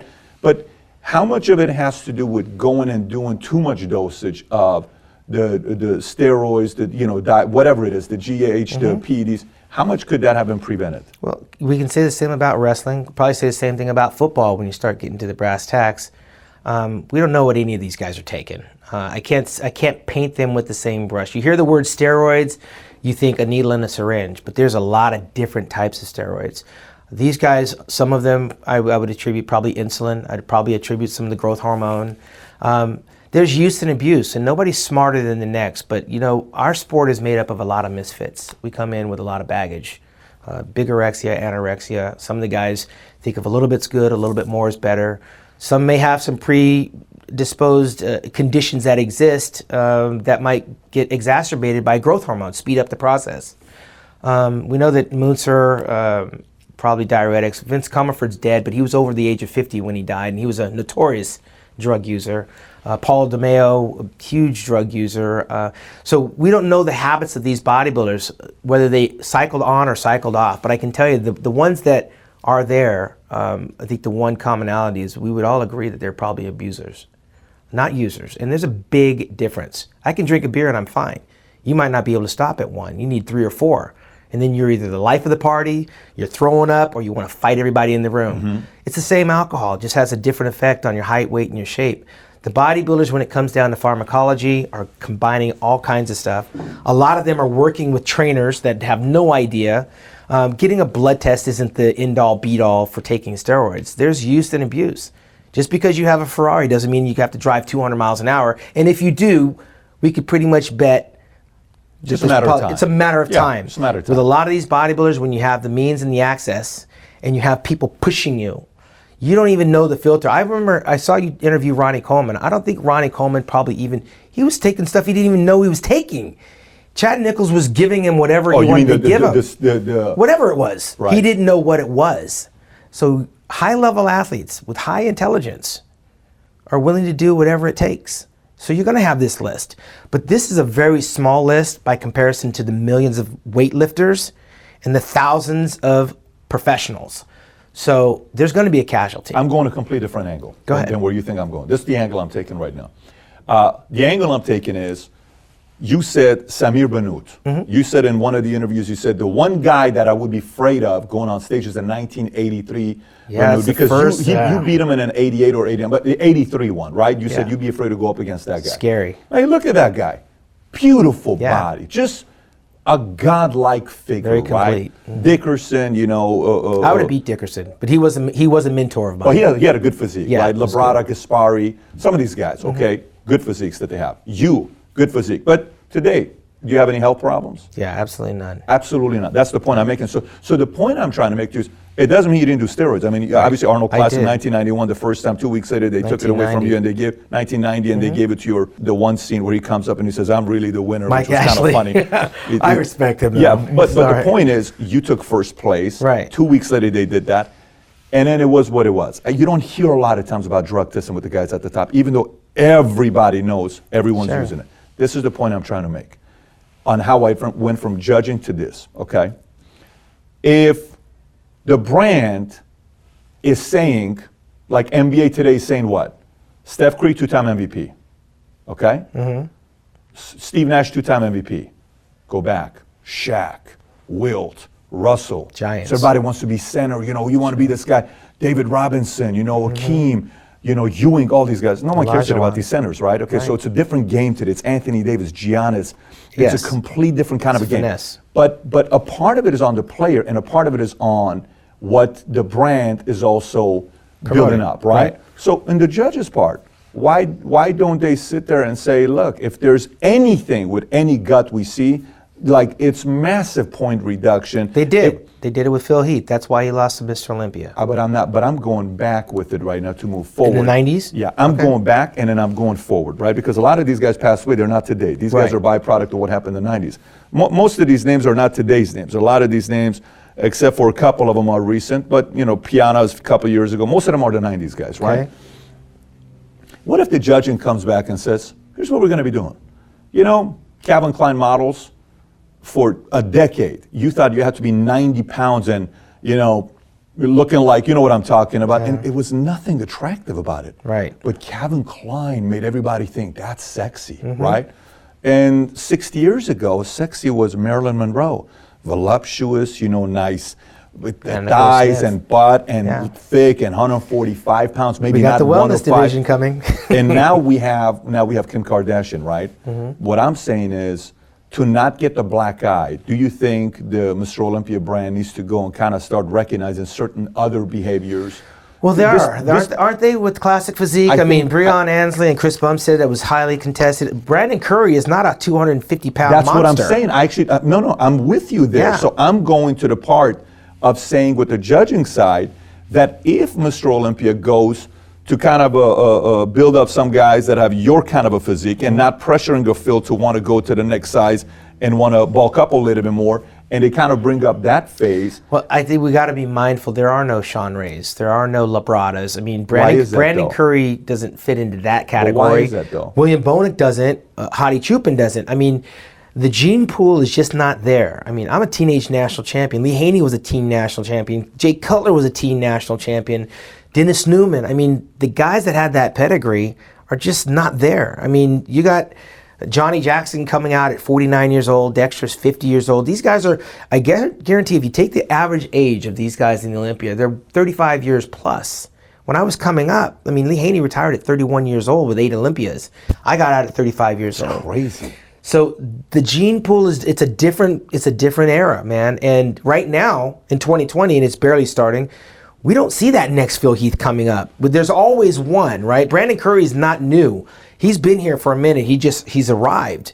Uh, and it's a matter of attrition because again, if you throw in Phil, you throw in Big Ramy, you throw in Phil Heath, uh, I'm sorry, uh, Kai Greene. Maybe Brandon's not Mr. Olympia, but he is because he showed up This year, there's no guarantee that he doesn't get injured on the way, and we could wind up with somebody. I, I just couldn't imagine William Bonac being Mr. Olympia in terms of all of the guys that are Mr. Olympia, and then you would have a William Bonac. It just didn't sound right. It didn't seem right. It didn't look right. Although Brandon Curry fit in there based on what he was sized up against. I think we got to get to a point where you know I don't think Mr. Olympia will ever be not be the main attraction of the Olympia weekend. But we got to accept that that title could change hands every single year moving forward. Th- that reign of seven and eight, there's nobody with number one the youth or the look that's coming up to do that kind of dominance that Phil Heath had, uh, Ronnie Coleman and Jay Cutler. And If you're 22 Dorian. today, would you go the same route with Mr. Olympia? I would because it's a numbers game. Listen, I loved bodybuilding. I wouldn't do it for free. I mean, Ronnie comes from a different elk.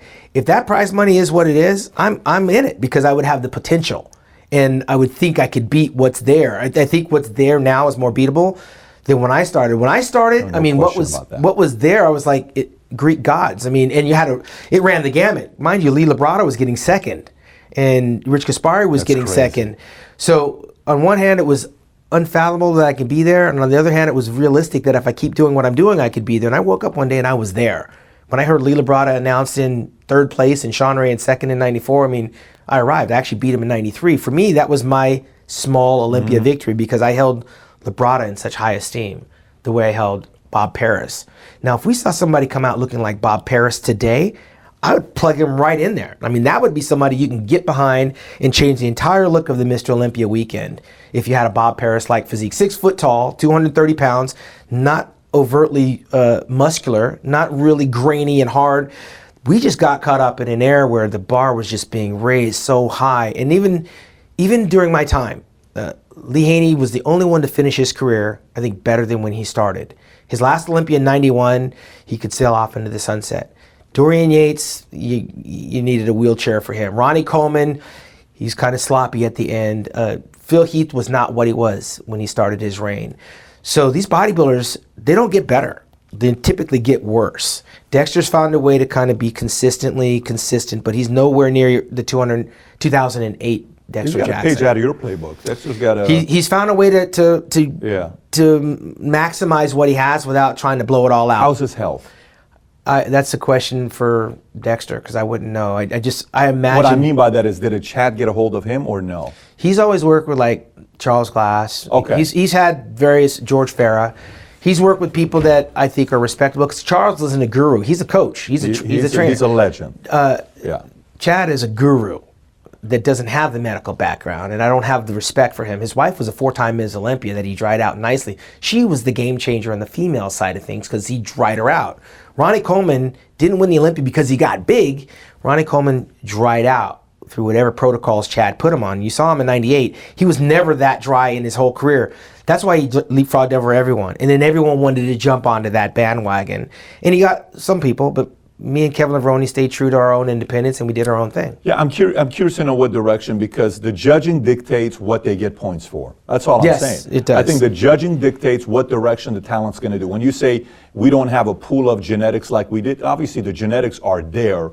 Uh, the level of inspiration to want to get a guy like that to want to come out and compete may not be there because they may take a different route. So I, I don't know. I don't know what's going to happen. I don't know uh, uh, what they do with the judging side. The only thing I'm thinking when I'm looking at these names here, is there a way to prevent more of these things happening? Because this Uh, I is a black eye for the brand. That's not something that you can prevent because no one is in there with these guys except themselves, and they only they know their limitations. Maybe they don't know their limitations, but these guys are dying of diuretics. They're di- dying of overuse of growth hormone and insulin com- com- combined, and they're also doing recreational drugs. Yeah. we're gonna have that. Just like rock and roll, you have people. When Prince died, whoever saw that coming? What, what, are- what are some of the uh, common, you know, the common, uh, for the person that doesn't follow this stuff, that hasn't read the Steroids Bible, version 1, 2, 3, 4, or Ageless Man, or any of this stuff, right? Never read one of them. You've never read one of them. None of so them. You, so you're not the guy that studied I'm side not effects the of guy. steroids I can't and tell you what a di- Dianabol will do versus Anavar. So you never, did the research before you started I, taking them? I,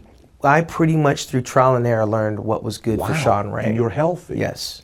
And I- you're healthy. And No I couldn't. I couldn't tell you how many calories are in a potato. I couldn't tell you how many grams of food I eat. I never measured anything. I don't know how big my arms are. I couldn't care less how big my waist is. The only reason I knew my weight was because typically there's a scale at on the day of the show, but I didn't monitor my progress on the scale. Like Ronnie said, he said something like he didn't have mirrors. The mirror was my best friend. I consider myself an artist. So I needed that mirror. I I wasn't going to go in there and outmuscle Dorian Yates. I needed to make sure that I was hitting my poses right. Yeah. I took a page out of Labrada. I took a page out of uh, Muhammad Makkawy. I took a page out of Chris Dickerson and Bob Paris. I was a physique artist. I've never considered myself to be a bodybuilder because I wasn't building to get big, and nor was I using pounds. nor was I using anabolics to get big. I mean, I was training twice a day, two and three hours at a time, eat, sleeping, and training. I knew exactly what they did, and I studied up on them, but I couldn't give you my protocol and say, here, try this. I would never give advice to someone to take something. You're not going to find me talking about direction on how to use anabolics with anybody um, because I just don't have the, the wealth of knowledge, let alone on the nutrition side. I was not a guy that was scientific. Like Dorian said, he wrote all this stuff down, and So Ronnie, they wrote his stuff down. This is this Genetics is, and yeah, talent. I can't explain it. it's like I know for a fact Shaquille O'Neal is probably the crappiest free throw shooter in the history of the game but you know he probably shot a million free throws in practice. He just couldn't get it down, right? Whereas we could see you could always bank on somebody like um, Steph Curry to hit that free throw to win the game. He could do it with his eyes closed. Kobe too.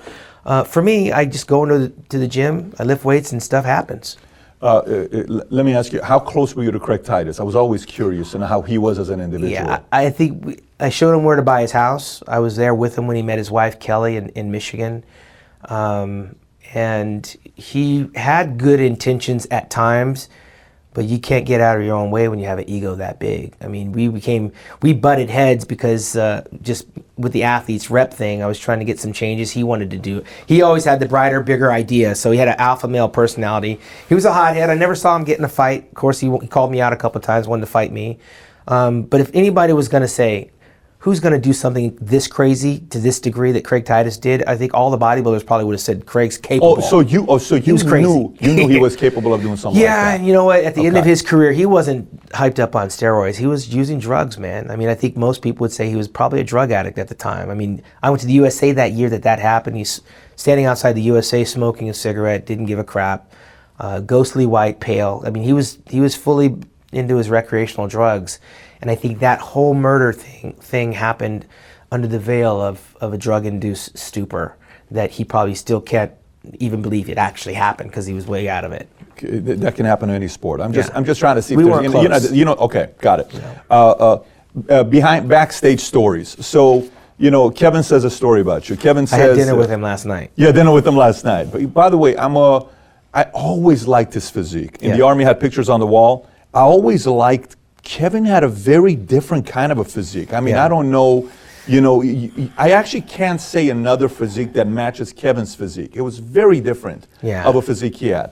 Uh, but he told a story one time. He says backstage, he's dehydrated and he's talking to you and he says, "Hey, uh, uh, Shawn, listen, man, I need some. Uh, can you give me some of those uh, orange slices? Yeah. And they're like, "No, I'm not giving you orange slices. You go get your own, right?" Yeah. So he said, "There's a different madness with Shawn behind uh, uh, closed doors when it's competition, when you when you compete against each other." Do you have any crazy stories against other guys like a Yates or a Ronnie or a Haney or any of those stories that you have? Yeah, no, there was nothing crazy about showing up backstage at the Olympia. Listen, I mean, I walk in there and it's like this. This is what I'm looking at. I'm 5'7, 210 pounds, but I got to stand next to what, that's what they look like. Um, it was very intimidating to think that I've got to ignore them on stage. I didn't, you're not gonna. I tried to squeeze in a couple of pose downs and got muscled out. I mean, elbows flying. Uh, I almost, Flex Wheeler almost knocked me off the stage because I tried to duck underneath. and Yeah. he- so I felt like I was in a washing machine. And Ronnie Coleman and Kevin, uh, these guys are like, you know, in my mind, they're like raging, uh, fighting for the real estate. Um, but there was this was this was big business, man. I mean, we weren't uh, we were more sociable off stage. Backstage, it was more like a church. You know, you just do your meditation and you do your thing.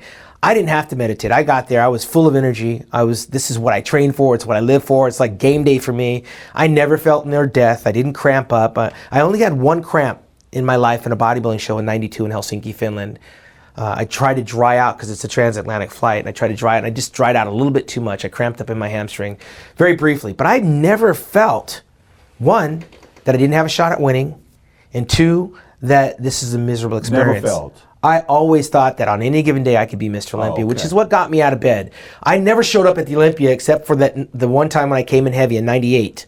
I thought I spilled over a little bit. Like shit, you know. five but- pounds? Yeah, it was Yeah. five. But but I, but I felt that like the day before the Olympia. Every Olympia I went in, I felt like I was a competitor, except ni- 1988, my first one, my rookie year. Um, that was just way too busy to even be a competitor. But I was the biggest fan of bodybuilding in my first Olympia. That it didn't matter that I wasn't in the hunt. Um, but every year after that, from 90 to 2001, you can believe I went in there thinking I was going to win.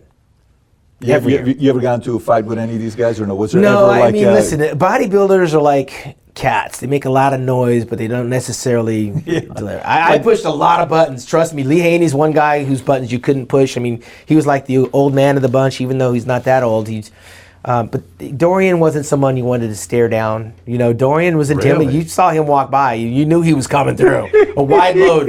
Uh, I, I almost got in a beef with one of his trainers at the time backstage in '96 with Weinberger, but it's because Weinberger was in a room helping Mr. Olympia warm up, and we were all out to fend for ourselves. But I, I never had any issues on game day. Interesting. Yeah. Yeah, Dorian seems like the stoic guy that doesn't say a lot, and his look is just going to make you think. Yeah, and, and you know what? I, as much as people want to pit us against each other, I never knew Dorian until we were done. And when we were done, like he he retired in '97. My last Olympia, I guest posed for him in 2001, but we actually guest posed together in 1988. So I saw him coming. He arrived three years later, but I saw him coming up, and he was a beast. But I didn't I didn't want to know Dorian because he was the enemy. Like you don't want to be friends with these guys. So by the time it was all said and done, I he's pretty cerebral. He's mellowed out. He turned the corner from partying, and you know he's a guy that I would look forward to having dinner with when go- going over to England. I would seek him out. But as a bodybuilder, during my bodybuilding years, we we couldn't have been more different. Yeah, I I, uh, I enjoyed the conversations with him. He he thinks very different. Couple pictures here, Shawn. So this is you, which by the way, this is a sick picture you got here. This is uh, another one of those pictures that just doesn't make sense. When you see this today, what do you think about? Well, that was my last year of competition. I mean, I I went out kind of the way I came in. A lot of people in '87 thought I was the heir apparent, um, that I would win the Mr. Olympia, and I actually believed I would too. Uh, I didn't know I would spend the rest of my life trying to pursue that, and uh, going out of the game, leaving them wanting more, was probably the best move for me, rather than try to come back like Kevin and Flex. So that's a, that that's a nice full look. It's probably 10 days out from the Mr. Olympia, and I'm satisfied with that. That's a pretty sick picture. This one here, this is another one of those where you and Flex have one similar like this. You know which one I'm talking about with Flex? Yeah. Is it the same photographer? No, or no? he had Gary Phillips. This is Per Bernal. This is actually backstage, walking off the Olympia stage to stand in front of his white drop cloth backstage.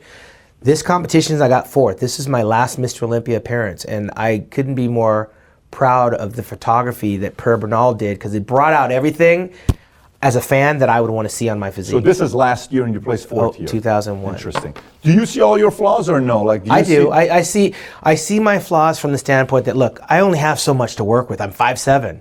If I was 5'7", 230 pounds, you wouldn't see the detail. Um, I was an artist, so the, That's the thing right there. This remi- my, my facial expression reminds me of Yul, a young Yul Brynner, and I, I always like Yul Brynner as an actor. But the face is just as much as important as the body. Not to mention, I knew that the midsection is the focal point of everything. Face is just as important as the Absolutely. Body. You the chiseled jaws and all that. the, the look, period, the presence, um, depending on what pose you're hitting, whether you're smiling or you're not. Uh-huh. This style of pose wouldn't look right if I was smiling. Um, and Bob Paris perfected this pose. I stole it from him way back when I got my own little thing to it. John Brown has one similar. But hitting this pose, there's more that's going on than me just trying to show my small midsection. I'm showing the serratus on the side. I'm trying to flex my tricep a little bit. I'm pushing my hand up against my hamstring. It's very uncomfortable. I'm on dirt, right? That's Where is this taken? by that's behind my house in Chino Hills. Okay. Um, but when I hit a pose, it had purpose, and it started with the, the facial expression. What's your waist here? What's your waistline here? I have no idea. I, I, Oh, okay. I You didn't never- measure yourself, so you wouldn't know. But this was right. again about ten days out. what do you think about when you see this? This was the shot that I had. I think this is the '93 Olympia, if I'm not mistaken, uh, where Flex Wheeler got second place and I was third place. The first time I beat Labrada. My front double bicep at that time was probably my worst pose. So I'm proud of where my front double bicep evolved into. I didn't like looking at that front double bicep in '93. I wasn't hitting it right. But putting Labrada in my rear view, I was done. I mean, I knew how good Flex was. I was upset that Flex was smoother from the back and the hamstrings. Mm-hmm. But that's Flex's pose. That's the pose you want to make a trophy out of. When I see the front double bicep trophy, Yeah. I think of Flex Wheeler. But taking Labrada out was the crowning moment for me. That's pretty sick because it's the one guy that's like, can I take this yeah, guy and he out? was one of my idols, man. I love Lee. What do you think about here? Um, this is history. here. Oh, dude, this, This is is pretty sick. This is the '91, and I'm like, holy crap. so is this '91? Yes, that's the '91 Olympia. Vince Taylor beat me for the first time, um, and I predicted that he wouldn't beat me because he's like 10 years older than me. And they said if Vince Taylor ever beats me, I'm retiring. So that gave him, that fired his ass up, right? But I got fifth place there in uh, in um, Orlando, Florida. But to to be on there with Lee Haney and Albert Beckles, forget everybody else. Albert Beckles was second place in 1985 when I won the Junior World Championships over in Australia, and he was the guest poser. He got second place to Lee Haney in 1985. So that those two guys standing there, and I'm on that stage, and then I got Robbie Robinson. That's a historic lineup for me. I wasn't ready in '91. I won the Arnold Classic, went on tour, kind of missed my peak. Ohio, right? Arnold Classic, Ohio? Yeah, but this was uh, Orlando when Dorian Yates did his first Olympia. Got it. Got it. So Lots of now, memories there. So this right here, the big guys, when the, when the game changed a little bit. I never thought of Markus Ruhl. I thought it was an ugly uh, slabs of muscle that just didn't flow properly and looked very drug induced. Uh, Paul De- Paul I never really considered a threat of mine. He was big and freaky like the Incredible Hulk. Uh, his back was incredibly weak. His skin was incredibly thick. But the silhouette and the, the size and the girth, you could not take that away. I was there when he won the North America to turn pro. But I thought this is a physique that's so incomplete that if it ever beats me, I got work to do and he actually did. In 1996, he got third place at the uh, uh, Ironman Championships. Uh, second in Ironman, I got third. Then we went to the Arnold Classic, and he beat me there. He was fourth, and I was fifth. That was the year I said never again, and I wound up placing Hmm. second in the Mr. Olympia that year, and beat Paul and beat uh, Vince Taylor again. Uh, Jay, mean, Jay Cutler, that's probably one of his most iconic. That was actually a cover a shot for Jay. right there, by the way. Uh, and and Jay got all the props for me. What a lot of people don't know about Jay is he's a six-time, six-time first runner-up at the Olympia to go with the four Olympia titles and the three Arnold Classic titles. He no one ever mentions that he was second place six times, and there's no one ever, there's no one ever that's been six place, second place six six-time, times. Yeah, He's a six-time runner-up in Mr. Olympia. Six. Did you know that? And you follow this? wow, I didn't know that. It's What a you- record, What do you think about here? Well, there's a lot of thoughts there, man. Because uh, forget the fact that I thought I should have beat Dorian Yates. This Um, is '94. Yeah, uh, forget the fact that I thought I should have beat Dorian Yates. I think that Dorian in '94 was just a little too sloppy. Listen, he was big. There's no question you can't take that away. The color was running all off of his body. The bicep tear was very noticeable, but when he put his hands down, the obliques were hanging over the shorts. So, for that matter, you got to go with the one with the fewest flaws. Forget it that I'm not trying to say I'm perfect, but I had fewer flaws on the day. And this is where the sport of bodybuilding could have turned the corner uh, and gone a totally different rec- direction, which would have favored me. But I pretty much knew by the time I got to the finals that the people that were judging that show were not going to change their opinion, but they could have done the right thing, and I thought they didn't that year. I didn't hold it personal against Dorian, I held it against the system. I, I'd be curious to know if those judges are still around. Okay, so let's talk about some of the stuff today. Let's talk about some of the stuff today. Okay, our buddy here from Yes. Iran. Yeah. Wh- What do, what do you think about his physique? Um, People's champ. It's not a favorite physique of mine. He doesn't have the Labrada-esque type shape. Uh, the calves are kind of uh, light. The waist is not very tapered. He's got some good muscularity. The quads don't have the type of sweep, sweeps I like. Uh, but he's competing in a lineup where he's he can do very well. Mm. Uh, this is not one that's going to do very well in my year, my era. Absolutely not. Top 10? Not in the top ten. Not in the top Not- 10. not in the top I can 10. name top ten physiques that in my era that could beat Hadi, but he's right where he needs to be in this era. How about, how about obviously we know uh, uh, Phil, but I'm more asking about our buddy here. Yeah, Big Rami is just a promise that hasn't been kept. He reminds me a lot of Cedric McMillan on the day of the Olympia. Rami has some properties that are really good. He just hasn't tried to sculpt it. Those quadriceps, he should never ever press. Uh, he's got to bring those quads down. If his quads were down, down, it would look more palatable because the arms are so big. Um, he has potential right now to come into this year's Olympia and do some things Do some things means first or second? he could do some things because of the people he's up against, including Brandon Curry. By the so way, you think he can win it all? by the way, Brandon Curry beat him in in the, his last Olympia. Brandon was fifth and he was sixth place. Um, he wasn't in shape, but him in shape, Brandon Curry hadn't beaten him. So I'd like to see that rubber match to see which direction they go. What are your thoughts on El Sonbaty? I was always a fan of El Sonbaty at, uh, as, a, as a physique. I didn't know him obviously personally, but as a physique, I thought it was interesting. Yeah, I, I, I wasn't a big fan of Nasser's physique. Uh, uh, here he beat Dorian. This is 97, I'm assuming.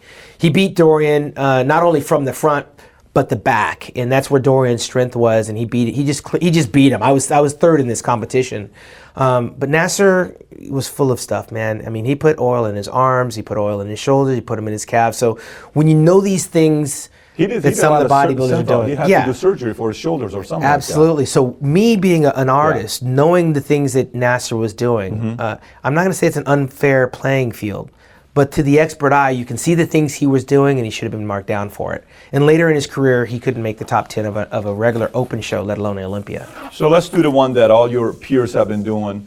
Uh, uh, you know, uh, whether it's uh, Ronnie, whether it's Dorian, whether it's Flex. Flex was the nicest out of all of them. Hmm. Ronnie's reaction was very different, and then Dorian was just uh, the first one that went through it. Current era against your era. No, none of these guys in the top ten. None of them in top I said 10. the top ten. So the the one that could be the top ten would probably be Dexter Jackson, Mm-hmm. um, but the other guys, no. I think tenth would be Brandon, and that's not a slap in Brandon's face. But those other guys, uh, no, no. I mean, uh, Roelly Winklaar, for as good as he is, uh, he couldn't beat Milo Sarcev, and Milo Sarcev, I think, got one tenth place in the Olympia. Um, definitely couldn't beat a Chris Cormier the, these guys are right where they need to be for their timing. And they're lucky that Dexter's not 10 years younger. Yeah, couldn't be Dexter if he was 10 years younger. Dexter, Oh. Dexter in his prime couldn't make the top six of the Olympia. And I was there Say that one more time. Dexter in his prime couldn't make a top six during your era. during my era, yeah. I think Dexter would be fighting with Chris Cormier for sixth place. He- He's got an incredible physique. There's no question. He's a Hall got of an Famer. Incredible physique. Dexter it, it was uh, he was in the 99 2000 and 2001 Olympia with me. He doesn't like me to remind him that he didn't beat me. He's beaten everyone else. He beat Kevin, he beat Flex. He didn't beat me and he hates it when I remind him of that, but I'm a little bit older. I think I'm 4 years older than Dexter. Um, but at the time, if we're talking about the 99 Yeah. Olympia Yeah. competition, uh, Dexter would, would be fighting Chris Cormier to get into the top 6. Chris, Chris, Chris was another guy that I like to follow. Yeah. There's just something about Chris that I liked. We, him and I were going back and forth the other day. He follows the content, and we were having a conversation about it. So, speed round. I'll give you names. Tell me the first thing that comes to your mind. Okay, we're, we're coming down to the wire here. Uh, uh, a name, first thought that comes to mind. Kevin Levrone. That's my boy, man. I mean, we he's probably the closest one I'm to in bodybuilding. I mean, we have a love-hate brother relationship. He didn't like what I had to say about his comeback for the Olympia, but he sometimes the truth hurts when you hear it from your friend. That you, you know, It's even more painful. It's even more painful. Yeah. But he's he's come full circle and acknowledged that, you know, some of the things I was saying were were coming from a good place. Ronnie Coleman. He, he's a, he's one of those good old boys, man. We're in Texas. Ronnie's a good old boy. There's nothing bad you can say about Ronnie. He should have took his foot off the gas a long time ago. Uh, he doesn't blame uh, bodybuilding for his injuries. At he all, blames yeah. the surgeons, but I, I believe it's the bodybuilding. If he had taken his foot off the gas when he retired, that I think we'd be talking to a different Ronnie. Dorian Yates. Uh, Dorian, uh, as if he was a game changer because that's when it changed when he arrived. If there's no Dorian Yates, you probably have Shawn Ray as a Mr. Olympia. You probably have a Flex Wheeler. Dorian changed the game. He ushered in the mass monsters because no one ever thought Lee Haney was a mass monster because he had 45. Yeah, he had the nice shape, but Dorian ushered in something that brought out the bigness and the size, uh, and it was a game changer for sure Flex Wheeler. the enigma. I mean, Flex, you don't know if you're dealing with Flex or Kenny from one moment to the next. And mind you, I met Ken Wheeler uh, back in 1988, helped me move into my apartment. I kind of mentored him a little bit in the beginning, but then he, he took on the Flex Wheeler persona, and that's a whole nother gangster thug style. But I got to tell you, he comes from a good place. Uh, I think he's come full circle. I mean, when you get humbled, you start to realize the things that really matter. I'm glad that he is starting to recognize that, you know, people are more important than things. hour after Kobe uh, uh, died, uh, he called me and I had a very emotional conversation together with uh, what happened with Kobe. Uh, Jay Cutler, Jay's all business, man. I, Jay hasn't changed from when I met him coming into the game. Mind you, his first Olympia was in 01, um, it's 2000. Um, and I believe he's like 12th or something or 14th. Um, and all that, all that success, and he's still the same Jay that I met back then. I just did a seminar with him over the weekend. But I like the idea that he realizes his his seniority in the sport, and he is genuinely trying to pay it forward and give it back. You can't take it with you. Six times runner up and F- that's nuts to me. Yeah. Bill Phillips. Uh, he was also a game changer. If you want to use the game changer, my training partner married one of the, his girls that did the Body for Life transformation, the very first one. So I was there. I was part of the whole Met-Rx thing in the beginning in '93 with Dr. Connelly and uh, Jeff Everson and those guys. Bill was ahead of his time. Um, it seems like he kind of cashed his chips in and, and went away, but you know he's done a lot of things along the way that uh, continue to stay relevant today. He came along at the right time. I, without Bill Phillips, I think we're missing a lot of components that are relevant to today's bodybuilding. How about your best friend Lee Priest? I think Lee, uh, he's a loss. He's lost, bro. I mean, I, Lee's animosity towards me goes back to me taking one of his girlfriends. Actually, I didn't take his girlfriend. It was his ex girlfriend that I wound up being with, and he never got over it. And I think that if there's no Shawn Ray, then Lee Priest is talked about with even more esteem. He never beat me. Um, I was never in competition with him, but every time I turned around, he was drop, dropping my name in a negative sense. And sometimes, you know, you get attention drawn to you when you call out the guy that's got the biggest mouth. I had the mouth, I had the accolades, and uh, he's a guy that's still trying to find himself. You can tell with all the paint all over his face. He's, he's, he's running from something. Lee Labrada. Lee Labrada, uh, he got them NAS with class. I, I, everything I did, I was copying him. So when you saw me show up, not in sweats, wearing a suit and a tie, in my posing routines, Lee set the standard for that, raised the bar of professionalism. I wanted to be, I wanted to be looked at and, and kind of regarded this that way. And and he didn't teach me that. I he has a letter that I wrote him when my career was over. My career was over, or his career was over, one of the two. Um, but I made sure that he knew that I appreciated what he brought to the game. It's impressive for you to be able to say something like that. Yeah. Uh, Gaspari. blue collar. I mean, uh, I Rich and I he sponsors my show every year in Hawaii. Um, I've never seen somebody do so much with so little. Rich was a big block of freaking butter uh, when he first came on the scene. I, I remember witnessing him come up through the national championships, and I was very envious that he was training with Lee Haney as a training partner. I thought, what an advantage he had over everyone. When I won the Junior World Championships, my training partner at 20 years old said that I could beat Rich Gaspari. And Rich Gaspari, I think, got third in the Mr. Olympia Championships that year. Uh, and I said, no way.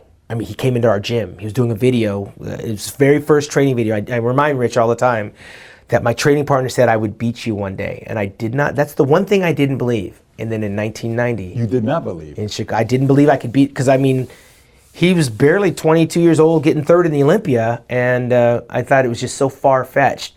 And he was training with Lee Haney, and he he went on to get you know three first runner ups. And in 1990, I surpassed him, and it just another one of those milestones in my career that validated that I chose the right sport. Interesting. David Pecker. I don't really know Dave. I haven't had. Uh, we had dinner twice. I, I don't know him. I do know that he reminds me of Joe Weider. He resembles Joe Weider.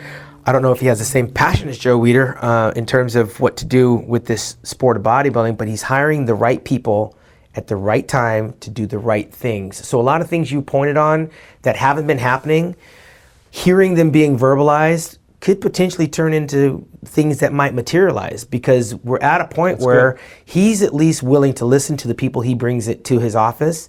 And if he's willing to listen and let people do what needs to be done, I think some of the things you were discussing earlier could potentially in the next three to five years get done and we could be in a totally different space. It's good to hear. Uh, Robin Chong.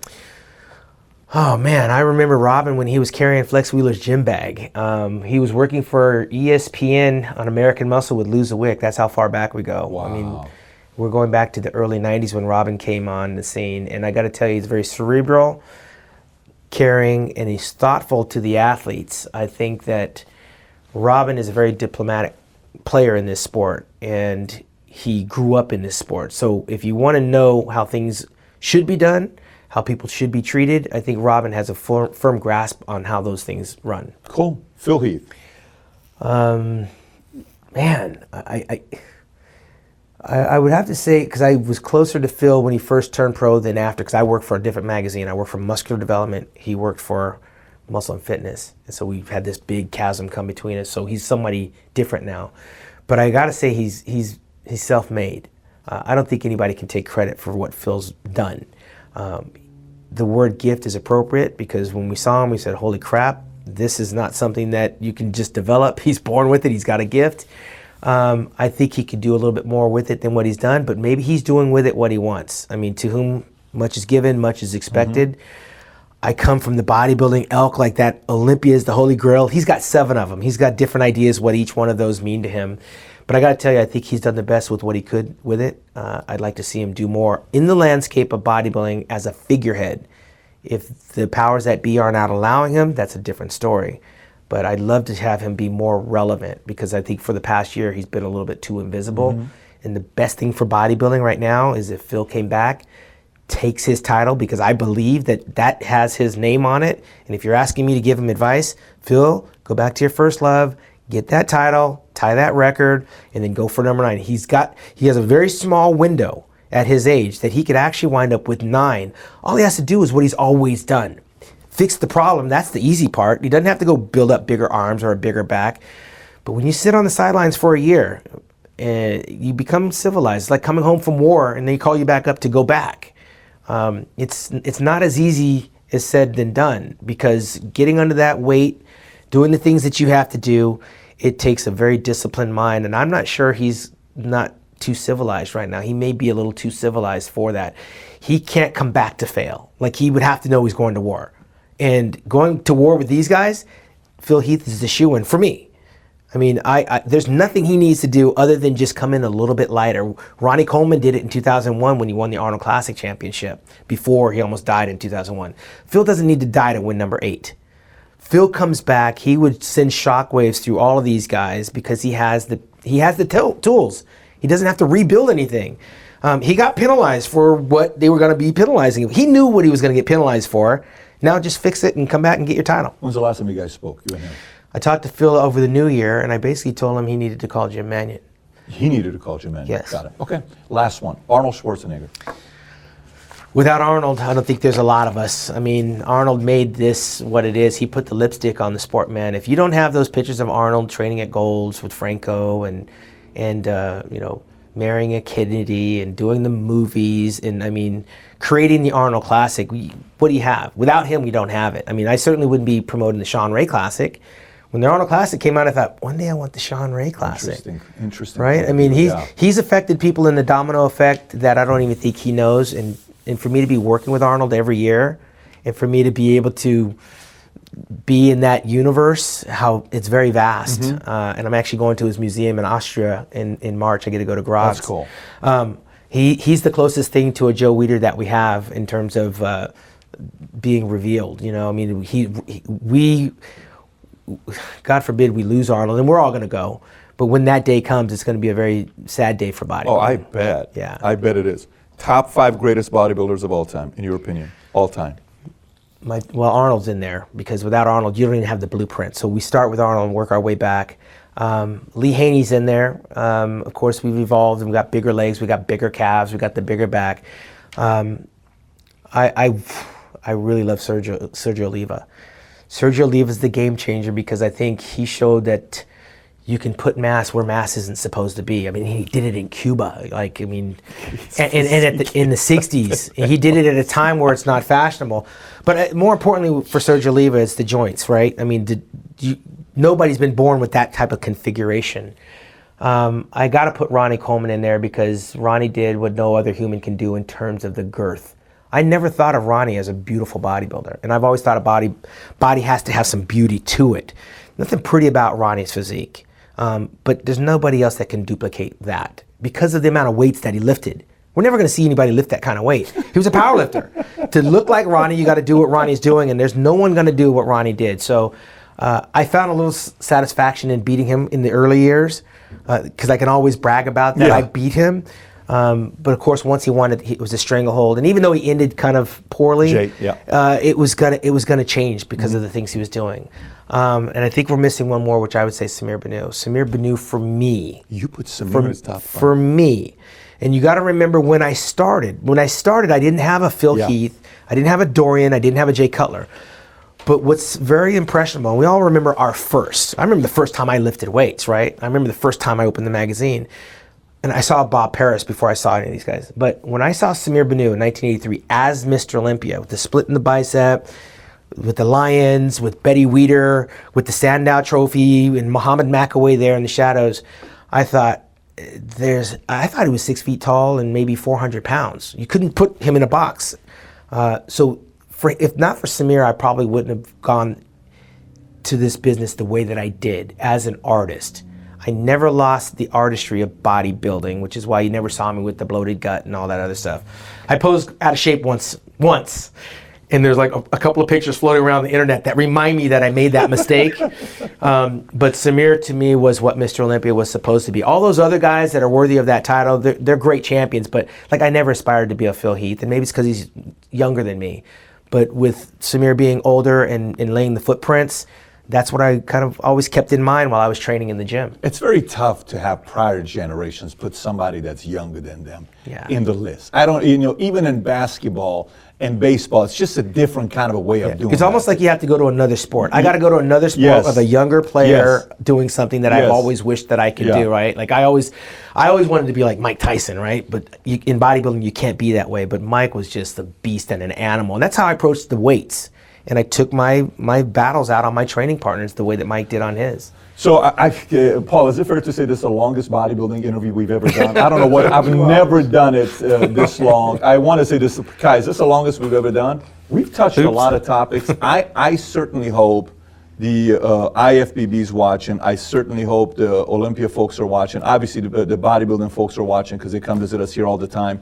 But uh, there was a, and, and, and, and I also appreciate you being a class act for allowing me to push you and you pushing back and giving your points because I think that's how I get educated. Sure. For me, you've been in this thing for uh, you, pretty much your entire life. It's not my part. I just appreciate the sport and I admire what many of you did with your physique, and I want to give the exposure to the business because Absolutely. I like this business. So uh, appreciate you for coming up. Appreciate your answers. Yeah. And hopefully, I will see you in uh, September at the Mr. Olympia, so I can kind of see it from the business standpoint. Yeah, well, I just I want to leave you with this parting thing is that a lot of the bodybuilders think that the industry owes them something. I mean, everything I've gotten was from bodybuilding. And I think a lot of the guys before me can say the same thing, but you reap what you sow. Like, I'm not Mr. Olympia, um, but I'm still able to go out and get sponsors for the things that I'm involved in that have to do with bodybuilding, where the next generation of bodybuilders are going to come from. So, which enables me to do the Shawn Ray Classic, which enables me to send people to the Mr. Olympia to watch it, to send people out to my show in Hawaii to watch it. So, representing companies like the watch company, like the clothing company, like the tanning company, it enables me to be able to give back and also feed my kids. So, it, it becomes a business. You can't just rely on the prize money, right? You have to find what, find your niche, and it's not through social media; it's through relationships.